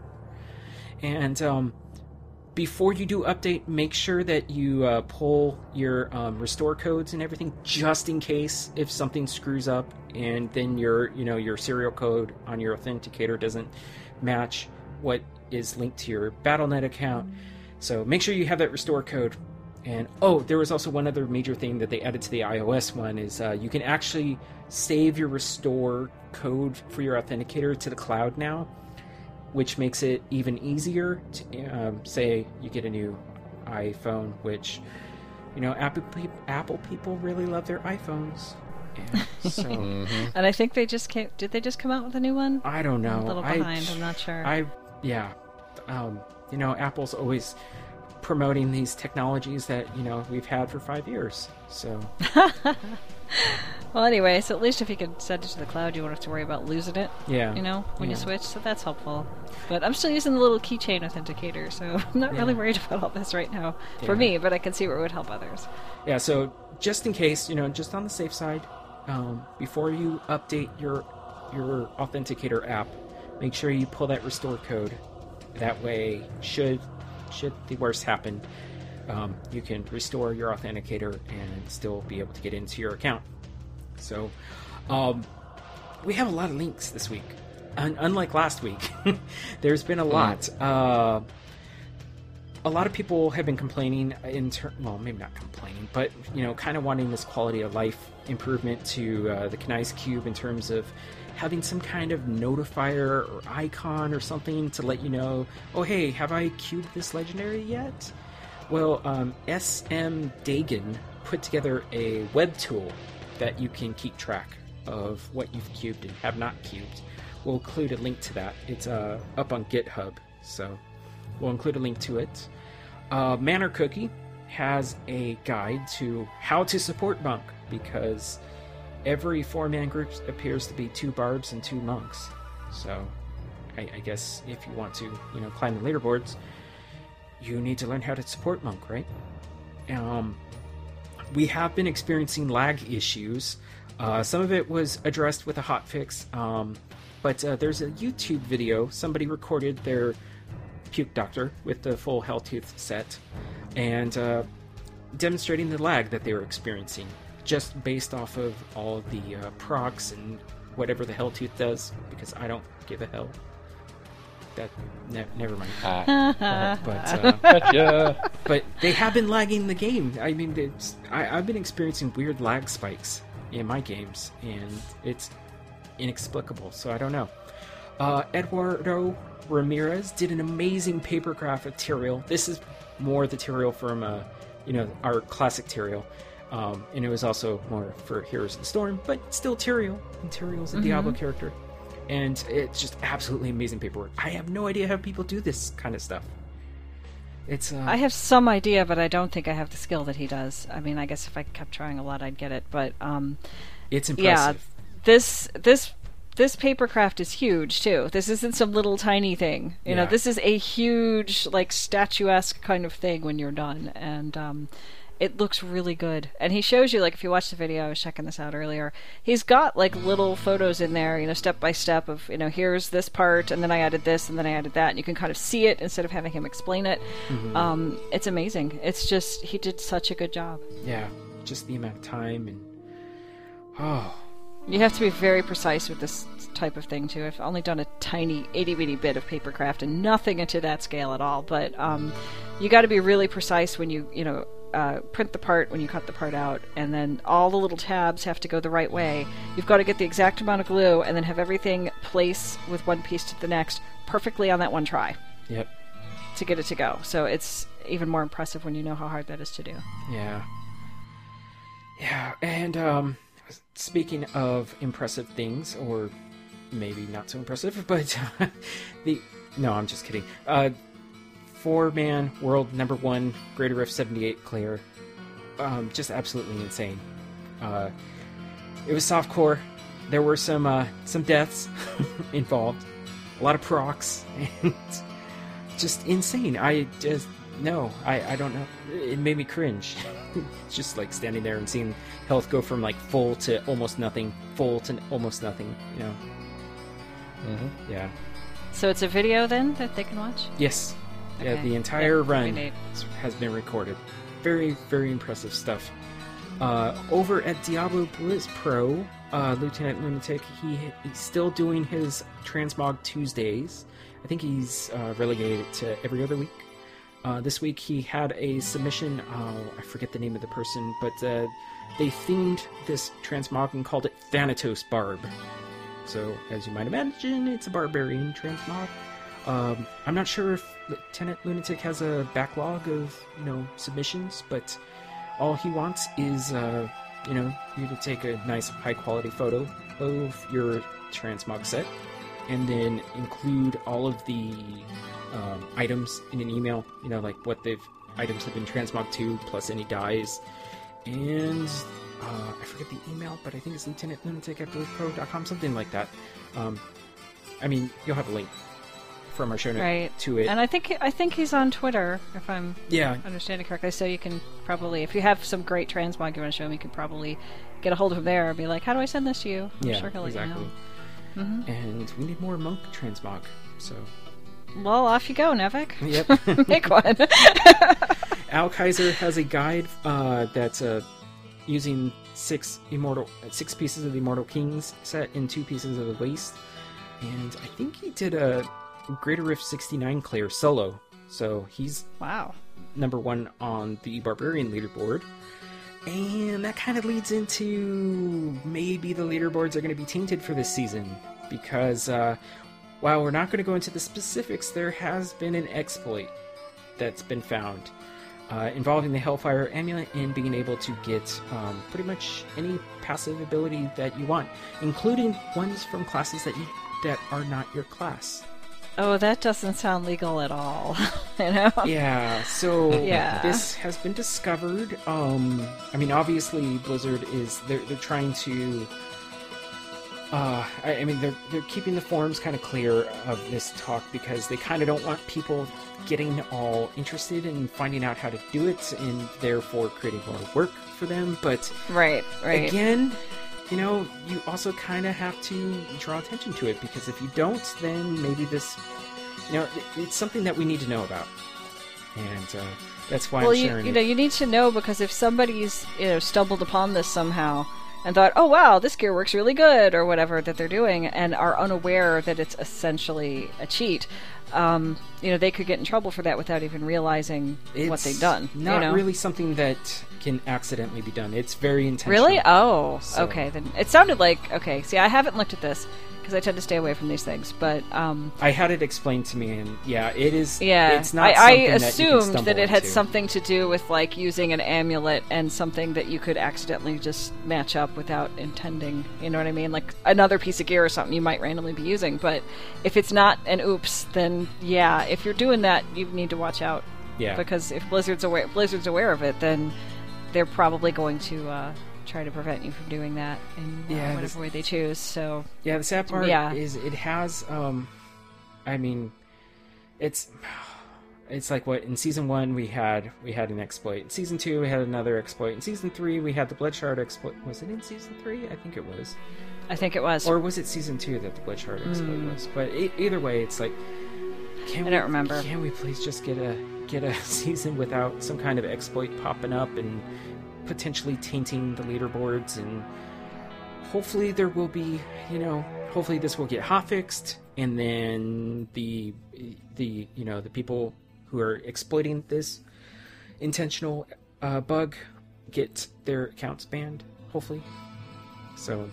We'll see. Well, you don't want, if you're Blizzard, you definitely don't want somebody, pulling a hack, teaching everybody else how to do it, and having people who made use of that to be at the top of leaderboards. You want it to be run, you don't want it to be based on whether or not you did something that's not even allowed in the game. Right. So I would assume Blizzard's going to do something to people that are choosing to use this. Yeah, so... I almost didn't want to bring it up, but... It's something that should be made aware of, and it's the internet. Once something's out there, it's not like you can just retract it and say no, it never existed. Right. So just if you come across it on the internet or something, it's probably not advisable to go do. Yeah. No. And definitely not going to be sharing the details of how to do it. Right. But it is something to be aware of. So if you see people disappearing from the leaderboards, good. Okay, so, Jen, I think you added this Diablo fast drawing. I did, yeah. It's just a fast drawing of Diablo done by Tamplier. Yeah, Tamplier painter. Yeah. Yeah, yeah, and it's really neat. And he just drew Diablo, and it's in black and white, and you can just sit there and watch it. And it's one of those. I love watching these, especially if it's for Diablo stuff. Yeah, he's an incredibly talented. Whoa. He's a very talented artist. Absolutely amazing. And I mean, this one is of Diablo, so I mean, you can't get more Diablo than Diablo, right? So yeah. It's pretty darn cool, and it's a relatively short video, so I mean, check it out, be amazed, have a happy day. And then I've got this other article I found, and it's on US Gamer, and the article is titled, In Their Own Words, An Oral History of Diablo 2 with David Brevik, Max Schaefer, and Eric Schaefer. It is a really long article. It's about 5 pages long, but it's sort of I should have written down the woman that wrote this article, but she'd interviewed them and then sort of put the pieces of what they'd said together chronologically in terms of where they went from, okay, we've finished the original Diablo, what happened next? Yeah. And like how Diablo 2 came to be. And I've read through about half of it, I'm going to finish it later. But it's fascinating to get that kind of inside view of how things were going and what they were thinking. And one of the things that I noticed was really interesting to me is, since we're talking about, like this video that someone's doing with, drawing Diablo really fast, at the time they were getting, between Diablo 1 and Diablo 2, their art was like, pencil paper kind of thing, done by hand, because people didn't have, the technology to do what we have now, and people didn't have the training to do that kind of art, because it didn't quite... the software didn't exist and all that, but... so they're talking about, the ideas that's... I can't remember who it was. The artist they were using, sort of just sat down and drew these things, as concepts, and it's just very different from how you might think... it's different from how a game today would work, but it's just kind of a neat insider view of like what these guys were thinking, what it was like to be involved in that. And so I thought I'd share that, because I know we have a lot of people that enjoy Diablo 2, but even if you haven't played Diablo 2, I think it's still fascinating. Yeah, and I think most of our listeners, like all three of them have gone on to be successful. Like the Schaefer brothers, they now run Runic Games. And although Torchlight 2, like they were originally going to do a Torchlight MMO, I think they scrapped that idea. And I think they're going, what's their new game called? I think it's Gob or something like that. I forget what the title. That game looks really cool. And then David Brevik, he's over at oh my goodness, what's the name of the company? Gazillion. That's right, Gazillion Studios, and he's the lead on the Marvel Heroes Diablo kind of game. And very cool. The 2015 update, from what I've been told, is absolutely amazing. 2016, they're doing another update, and it's going to just improve the game even further. I've tried to get into it, but there's... we were talking on TeamSpeak about this, and there's so many currencies in that game. It's a lot to just dive into, and it's something like, if you haven't really been into it, it's kind of hard to get into it. It's kind of got, that steep learning curve, sorta. Kind of like Path of Exile, which I hate that game. But the article was written by Kat Bailey.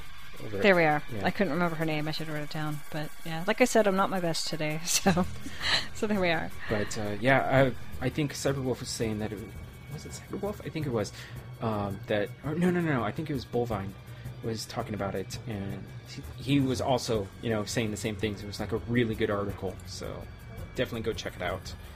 And I will do the same, actually. So, because it's always fun getting, like the behind the scenes kind of stuff. Yeah, of course. So that is pretty much everything that we got in terms of Diablo, and we still got more show. So see you later, Kurova. Oh, if he doesn't want to hear. Okay, yeah. Well. What? But let's talk about other games and entertainment that we've been up to. And I guess, Braja, you can start us off with this thing that I've been moonlighting in. Yeah, you've been moonlighting down in Australia, because I added a IMDb to this movie called Wormwood: Road of the Dead. It's hilarious because it's got it's a zombie flick, but it's got like this weird twist to it and kind of thing. But it's like the guy who's like the star of the show. He like has an angry look several times because of things that have to happen. And when he does that angry look, he looks just like you. And I'm like, oh my god, there's Nevic. Oh, and it's on Netflix. So I've been having fun. So you can probably watch it. Yeah. So like the reference here is when we're all on this call, Nevic's got this photo of himself making the angry face. And so it kind of matches up a bit, you know? There are similarities. They really are. It's is pretty hilarious. It's 3 stars on Netflix, so it's not terrible at least. That's good.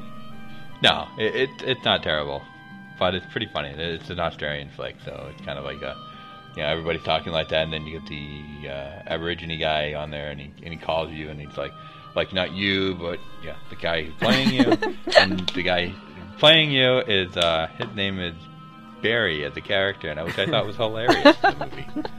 Yep. Barry, yep. Mm-hmm. Yeah, so that just add that to the long list of nicknames that I have. So there you go. But I will not be changing my Twitter to Nevic Barry. Nope. No, we'll leave it a nice name. Right. Barry Nevic James. I don't know. Right. And then, of course, next thing is just, you know, as you and I have picked up last time. Fear of the Walking Dead. Yeah. Awesome. Because if I said what I typed, Medros would be very angry with me. Yeah, that one's not allowed for Dawn Forge shows. Mm-hmm. Oh, I think we're allowed 1 swear word per show, but to not get explicit on iTunes. But yeah, I didn't want to talk about it last week because 1. The show, my voice was given out, but 2, I didn't have anybody to talk to about it, and man, stuff is going down now, and it is. It's kind of funny, like this, I think on Labor Day, which was Monday here in the States, there was a catch up with Fear the Walking Dead marathon. I was like, are you kidding me? It's only 2 episodes. There's not much to catch up on, but okay. But yeah, it's getting good. Although, I listened to this other podcast called "Dead Fans Talking" with Mick Montgomery. What a great name! And he always does a great synopsis of every episode, and he was like, and then they do what I like to call Walking Dead choices. You know, like these decisions that could only ever happen in the Walking Dead universe. So. That sounds fun. But oh man, I can't wait until the next episode on Sunday. And oh my goodness, although Braja, I know that you've given up on the NFL. Tomorrow night we have the official start of the season. I'm so excited because this whole Deflategate thing, it's like, who cares? I mean, honestly, the NFL has been corrupt for years. I mean, we're talking decades. So as long as there's a good product out on the field, that's pretty much what I care about. And, you know, there's always going to be off-the-field shenanigans. I mean, it's... Whenever you're talking about $1 billion, you know, enterprise, there's going to be stuff that happens. And, I mean, we're even seeing this stuff happen in, you know, college, you know? It's. I mean, not to the level in the NFL, but you know, there's just players who think that they're untouchable, and they do stuff that's really stupid, and that's always going to happen. I mean, it's always going to happen. So, I can't give up on the NFL because it's the greatest sport ever. I swear. So, did catch a movie. I actually did watch a movie. I watched this movie called Infinity. And it's on Netflix. It's a sci-fi horror movie, and the whole premise is there's this mining facility that's like on the outskirts of, I wouldn't say the universe, but at least the galaxy. It's like the furthest outpost from Earth, and all of a sudden something happens on this outpost, and you know stuff gets, you know, the hits the fan, and then there's this. Like back on Earth, they have these groups that are kind of like cleanup crews, or you know, they're essentially mercenaries because poverty is just, you know, they don't really explore what's going on in Earth, but it's alluded to alluded to that, you know, people do things because they need money, so they'll do these super dangerous missions and get paid, you know, for it. So they're essentially mercenaries, right? So stuff happens, this group goes over, and, like, it kind of reminds me of Event Horizon, where everybody goes mad when they jump through a different dimension and, like, they essentially go to hell, you know. It's something not quite the same, but I don't want to spoil it because it's really cool and it's also really trippy, but yeah, go check it out. I liked it a lot, although I didn't like the ending. The ending was kind of meh, but I still liked the movie, so go check it out. And Jen, you've been playing that that card game you hate, yeah. Which may someday become the card game I hate as well. I don't know. I'm kind of in between, but I've been reading a lot of articles, and I've even written a little bit about this, where people are saying that it's gone pay to win, essentially, you know, and especially with the new expansion, with the new tournament cards that are out. I've been reading a lot of people on social media and articles that people have written and blog posts people have written indicating that if you don't have those cards, you're going to have a hard time, you know, making any progress in the game at this point. And I kind of wondered, what would this be like for someone who's brand new? You know, somebody who just picked up Hearthstone today.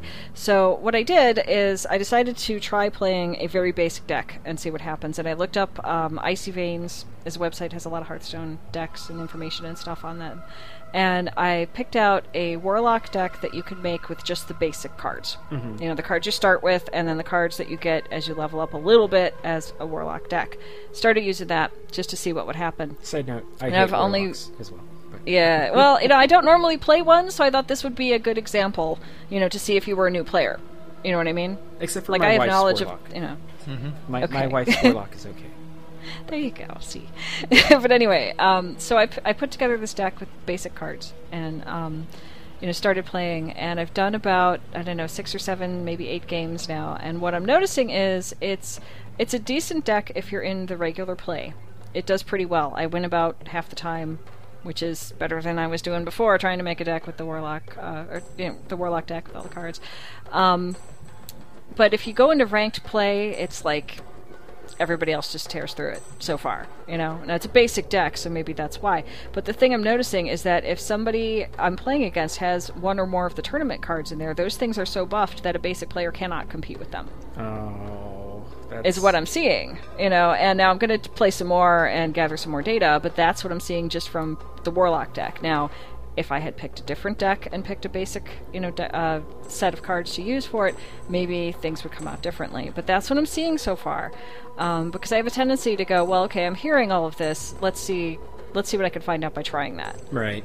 Right. And so I'm trying that, and honestly, I've been playing Hearthstone since the beta, but realistically, functionally, I'm a very new player, because I'm very casual and I don't do well, and I tend to play when I'm on a lot of Antihistamine, because I like the artwork and all the little explosions and stuff, you know, and I don't want to play my Hardcore D3 while I'm on a bunch of stuff, so, right, you know, right. Hearthstone it is, but what I'm seeing from the little bit amount of games that I've played with this basic deck is that you can do okay... just okay in regular play, but if you're trying to do ranked play just to get the card back, just to get to 20 and not even farther, it's not really useful for that. And the main thing that's doing it is the higher powered cards. Mm-hmm. You know, because usually, like, if you're playing... I've noticed if you're playing ranked, you're going to be up against players who have a lot of these, like, super special cards, you know, or they've got a combination that works really well, and they're using that, because they're probably a person that gets really high up the rank in a season, and you just happen to be paired with them, you know what I mean, as they're starting over this season, but, and that's, you know, that's inevitable, but I've noticed in both ranked play and in regular play, if somebody's got some of these tournament cards that, like, buff up other cards, you know, you've got, you know, on turn 3, you're facing an opponent who's got a card that's got 11 health points to it that you can't kill with basic cards. Mm-hmm. So that's what I'm noticing. I think that this concept that you really do need to spend money, if you're brand new at Hearthstone, I think you really do need to spend money in order to be effective. And if your goal was, you know, hey, I'm gonna, you know, I want to play this game and get really high up in the ranks and do all that, it's gonna involve money. Yeah, I think I would change my tune if they were to make one of two changes to how they, because they have a quest system kind of like in Heroes of the Storm. Now they decided to do something very similar. Mm-hmm. The difference is in Heroes of the Storm, you can do quests in, you know, cooperative versus AI games, you know, or even just purely AI games. Mm-hmm. In Hearthstone, you can only do quests against real people. Right. And yes, you can't play the innkeeper and get your quest done for the most part. Yeah. So if they were to either allow you to play against maybe not the basic innkeeper decks, but the, you know, the elite ones, and if you could do that, I might change my tune, because then you can earn gold slowly, and then you can buy packs of cards with your gold, or, you know, the better choices to go into the blah blah blah blah, the what, the solo play stuff? The not the, like, solo play, but the where you build a deck. Where you turn your cards into dust and then you craft a card from this, well, that thing. Well, there's part, but Braja, do you remember what it's called? Because I honestly don't remember what it's called. But like, the goal is you can win. Like, you have. Oh, the arena. Yeah, yes, the arena. That's what it's called. Mm-hmm. Yes. Because even if you lose 3 straight games, it's usually a better investment of your gold to do that than to buy a pack of cards. But if you can buy the new cards with gold, which I think you can, then I don't know. I know that when the new expansion was coming out, they had like a deal going. It cost like $50 to get a whole bunch of packs of the new tournament set. Mm-hmm. If you like pre-ordered it and all that, and of course you couldn't open them until the thing was, you know, ready to go. But what that did effectively is you had a bunch of people that had all these great cards right from the start. Yeah, but I mean, it's a card game, so I mean, if you're not willing to invest money into it, I mean, obviously you're gonna have to trudge through it. So, well, I think that's true to some degree. I think if you want to be the best there ever was on the leaderboard, and you want to get all of your classes up to the gold portrait, winning 500 games with that deck and all that, you probably do need to invest some money. But I also think that a brand new player should be able to come in and not be completely frustrated beyond belief instantaneously. Yeah, and just because they don't have the cards, and they don't have a means to get them at this point, other than spending money. Yeah, you know, there's some cards that unlock with the solo play stuff, the Naxxramas stuff, and the, what's the other one? Blackrock, and, you know, that thing. Mm-hmm. You can get some cool cards through that if you play, but you have to pay to unlock those. You can unlock them with gold. Yeah. I mean, you can do that. It's just a lot of gold. It is, and it'll take time, and you won't get them instantaneously. It'll take time. That's kind of what I'm doing, just to see how it goes. But again, which brings us back to the quest system, which, if they were allowing you to play against the innkeeper, or at the very least, you know, when you get the quests that are like win 2 games with a certain deck, why not change that to, you know, deal, you know, if it's win 2 games, you know, deal 60 damage as a rogue, you know, to an opposing player. That way you can complete it over, you know, a couple games if you go on a losing streak. At least then you feel like you're making progress, right? See, that is a big difference, I think, between the dailies in Heroes and the dailies in Hearthstone, is that in Heroes, you know, it's like play 3 games as a support player. Okay, so you get a hero that does that. You go play 3 games. Doesn't matter if you win or lose, those games are still counting on your daily. But if you're in Hearthstone, it's win a number of games with a certain kind of deck. Yeah. So you could play all day, but if you don't win that certain number of games, you can't complete that quest. Yep. It'll carry over to the next day or whatever. So, yeah, that's my whole hang-up. If they were to make one of those changes, I would probably change my tune and, you know, dive in, you know, as a casually, because I could play it on my tablet. You know, right. While you can play it on phones and tablets, or play on my phone. Like that, you know. Yeah. So, exactly. Yeah. If anybody, you know, Ben Brode, you know, come on, please make that change. You know, then I'll change my tune, and then I'll be like, oh, Hearthstone, how I love thee, you know, or... Yeah, well, I think if they want to continually get additional players that are brand new to come into the game, which I think you want with every game, you know, you want a steady stream of new players coming in all the time, they're going to have to make it so that new players are going to want to be there long enough to say, I like this game, I want to put some money in it. Yeah. But I'm at a point where it's like, Diablo's my main jam, and then Heroes is my second in terms of Blizzard games. You know, when Legion comes out for World of Warcraft, I'll probably take, you know, a vacation, you know, to Legion. And, but then Overwatch is coming too. So it's like, There's too many games. And then there's too many games. StarCraft, I can't keep up Hearthstone, anymore. No, Overwatch. It's just... and then plus, a new game. Plus, you know, I have Destiny that eventually I do want to play. Right. And damn you, Destiny, for making the Warlock have the lightning attack from, you know, Star Wars, because that's awesome. Oh, lightning's fun. So it's like, oh, now I'm going to level up a Warlock and... in Destiny, and I can do it right now if I want to and get to level 34 and not have to worry about that stupid light system that they used to have, which is still sort of in there. It's kind of more like an eye level system akin to World of Warcraft. Oh my goodness, wow, this other games and entertainment section we've really gone into the deep end with it. But... yeah, well, I didn't really mean to get that in detail, but I didn't have a better way to explain what I'm doing in Hearthstone right now or why, you know? Yeah.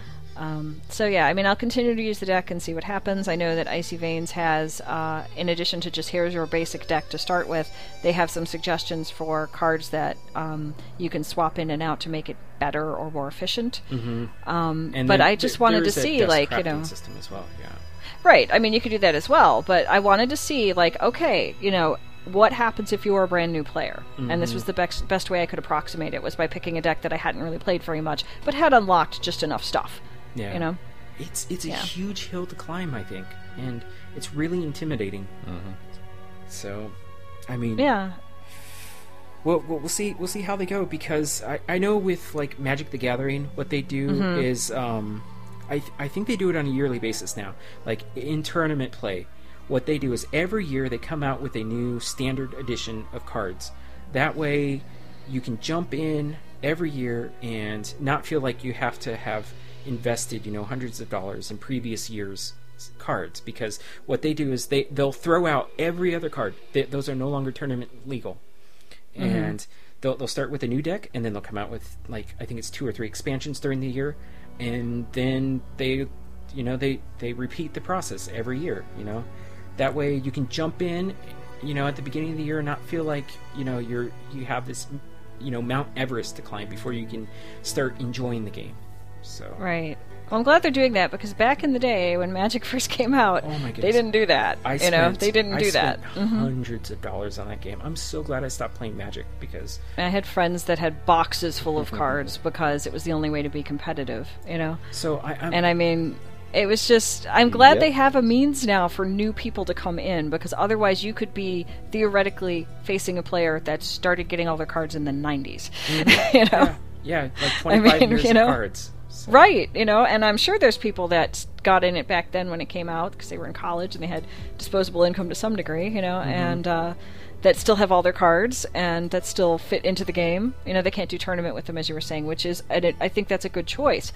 But imagine as a new player coming in to play against someone that's had cards since the 90s, you know, all the stuff that you can't get anymore. Yep.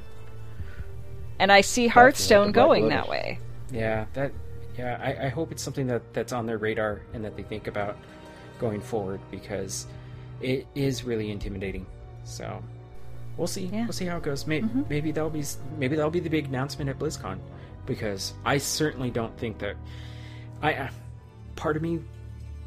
still have this shred of hope that we're going to get an expansion announcement for Diablo at BlizzCon, but I'm like I don't want to get my hopes up, because they were already crushed at Gamescom. Yeah, I don't see it. I don't see it either.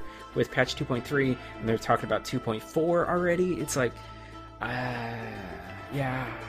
So, and then there's other things that make me think that we're not going to see an expansion announcement. So maybe that'll be the big announcement at BlizzCon. Other than Overwatch beta, everybody here gets in right away. So, yeah. And, oh my goodness, I can't wait to play Zenyatta. I really can't wait. Come on, Blizzard, where's that beta? You said that it was closer than we all thought, and that was at last year's BlizzCon, and now we're almost at this year's BlizzCon. Still not here. So, but this is Blizzard. Right. I mean, crashes honestly, the beta I am instantly. Not everyone complaining. So. Yeah, we'll be ready when it's ready. Just like our show, going longer than we always expect it to. Yep. So. So before my voice does give out, because I don't know, but I'm recovering, I guess, because I've been talking. I've been on TeamSpeak a lot, so. Yeah, I want to be on Mumble, but everybody's on TeamSpeak right now, so it's like, yeah. But you know, we're not abandoning Mumble because maybe we'll do what is it called? Like kind of like a look back on something. What do they call those? Whenever they do it in a magazine or online. Retrospective. Sometimes. Yeah, I mean, it's there's another name for it. Wait, you know what? Flux kind of nickname or titled his last podcast. Oh, what is it? No, that's not it. No. Postmortem. There we go. Oh, okay. Yeah. That's the term that I was looking for. Maybe we can do a patch 2.3 in season 4 postmortem, you know, maybe halfway into the season. Okay. Approximately. Sure. Right around BlizzCon-ish time. Maybe we'll do a postmortem and, you know, get people on Mumble and release that as a special episode. Yeah, so. That'd be fun. Mm-hmm. Oh my goodness, my voice is giving out. So you have been listening to episode 96 of... No, I'm just kidding. Of the Shattered Soulstone, your Diablo community podcast. If you have missed an episode, you can find the show blog and listen to the show archives over at shatteredsoulstone.com. If you want to join us in-game, join our in-game community, aptly named Shattered Soulstone. Feel free to post up short misses up on the community board and join the chat channel to talk with other folks from the community in-game. And that's... you know, assuming that you're already in a clan and you don't want to leave your clan, you can still chat with us. So this show is powered by you, the listener, so send in your contributions, thoughts, questions, and feedback to show@shatteredsoulstone.com. We love Twitter. Come join and tweet with us. You can find the show Twitter at Shatteredstone. I'm at Nevic James. Jen is at Queen of Haiku. Braja is at @_Braja. And our fourth musketeer, who sadly did not make it to our show, is at Lantonio. We would like to extend a huge thank you to Papa Kangaroo, aka Medros of Dawn Forge Productions, for hosting our Loot Deviant show. You can find more shows from the Dawn Forge at thedawnforge.com. You know what, Braja? I just realized with me moonlighting in that show, and it's an Australian movie, it really fits into the whole theme of, you know, like the proverbial Dawn Forge pouch and the coaches. Oh, hey, yeah, that's it. That explains everything. Exactly. Yeah, see, I knew it. It all makes sense. You are Australian. Oh, wait, I did get some texts. Who are these from? Oh, it is from... Oh, man. Oh, okay, no. Lantonio did send me a text and said that he's not going to be able to make it. So. Okay. Oh, and that was almost 40 minutes ago. I didn't feel my phone vibrate. What the heck? Fail. So anyways, thank you for listening. Until next time, from all of us here at the Shattered Soulstone, we are going to be chasing... Sparkle? Super Sparkles? Wait, what Sparkles? What is that mob in Whimsyshire? Crap, I forget. That's what I was thinking. Sparkle Pony or something like that. But Sparkle Pony is something from WoW and not really named that way. You know? Yeah. Something else. We're going to be spinning the Sparkle pasties. There we go. Oh, no. Oh, no.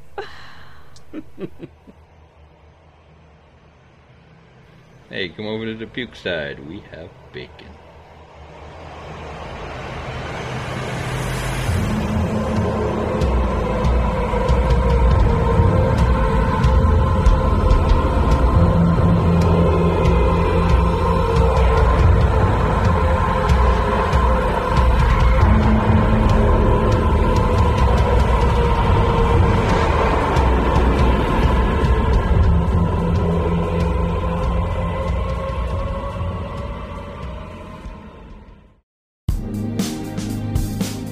This podcast is copyright 2015 Dawn Forge Productions. Thank you for listening. Check us out at thedawnforge.com.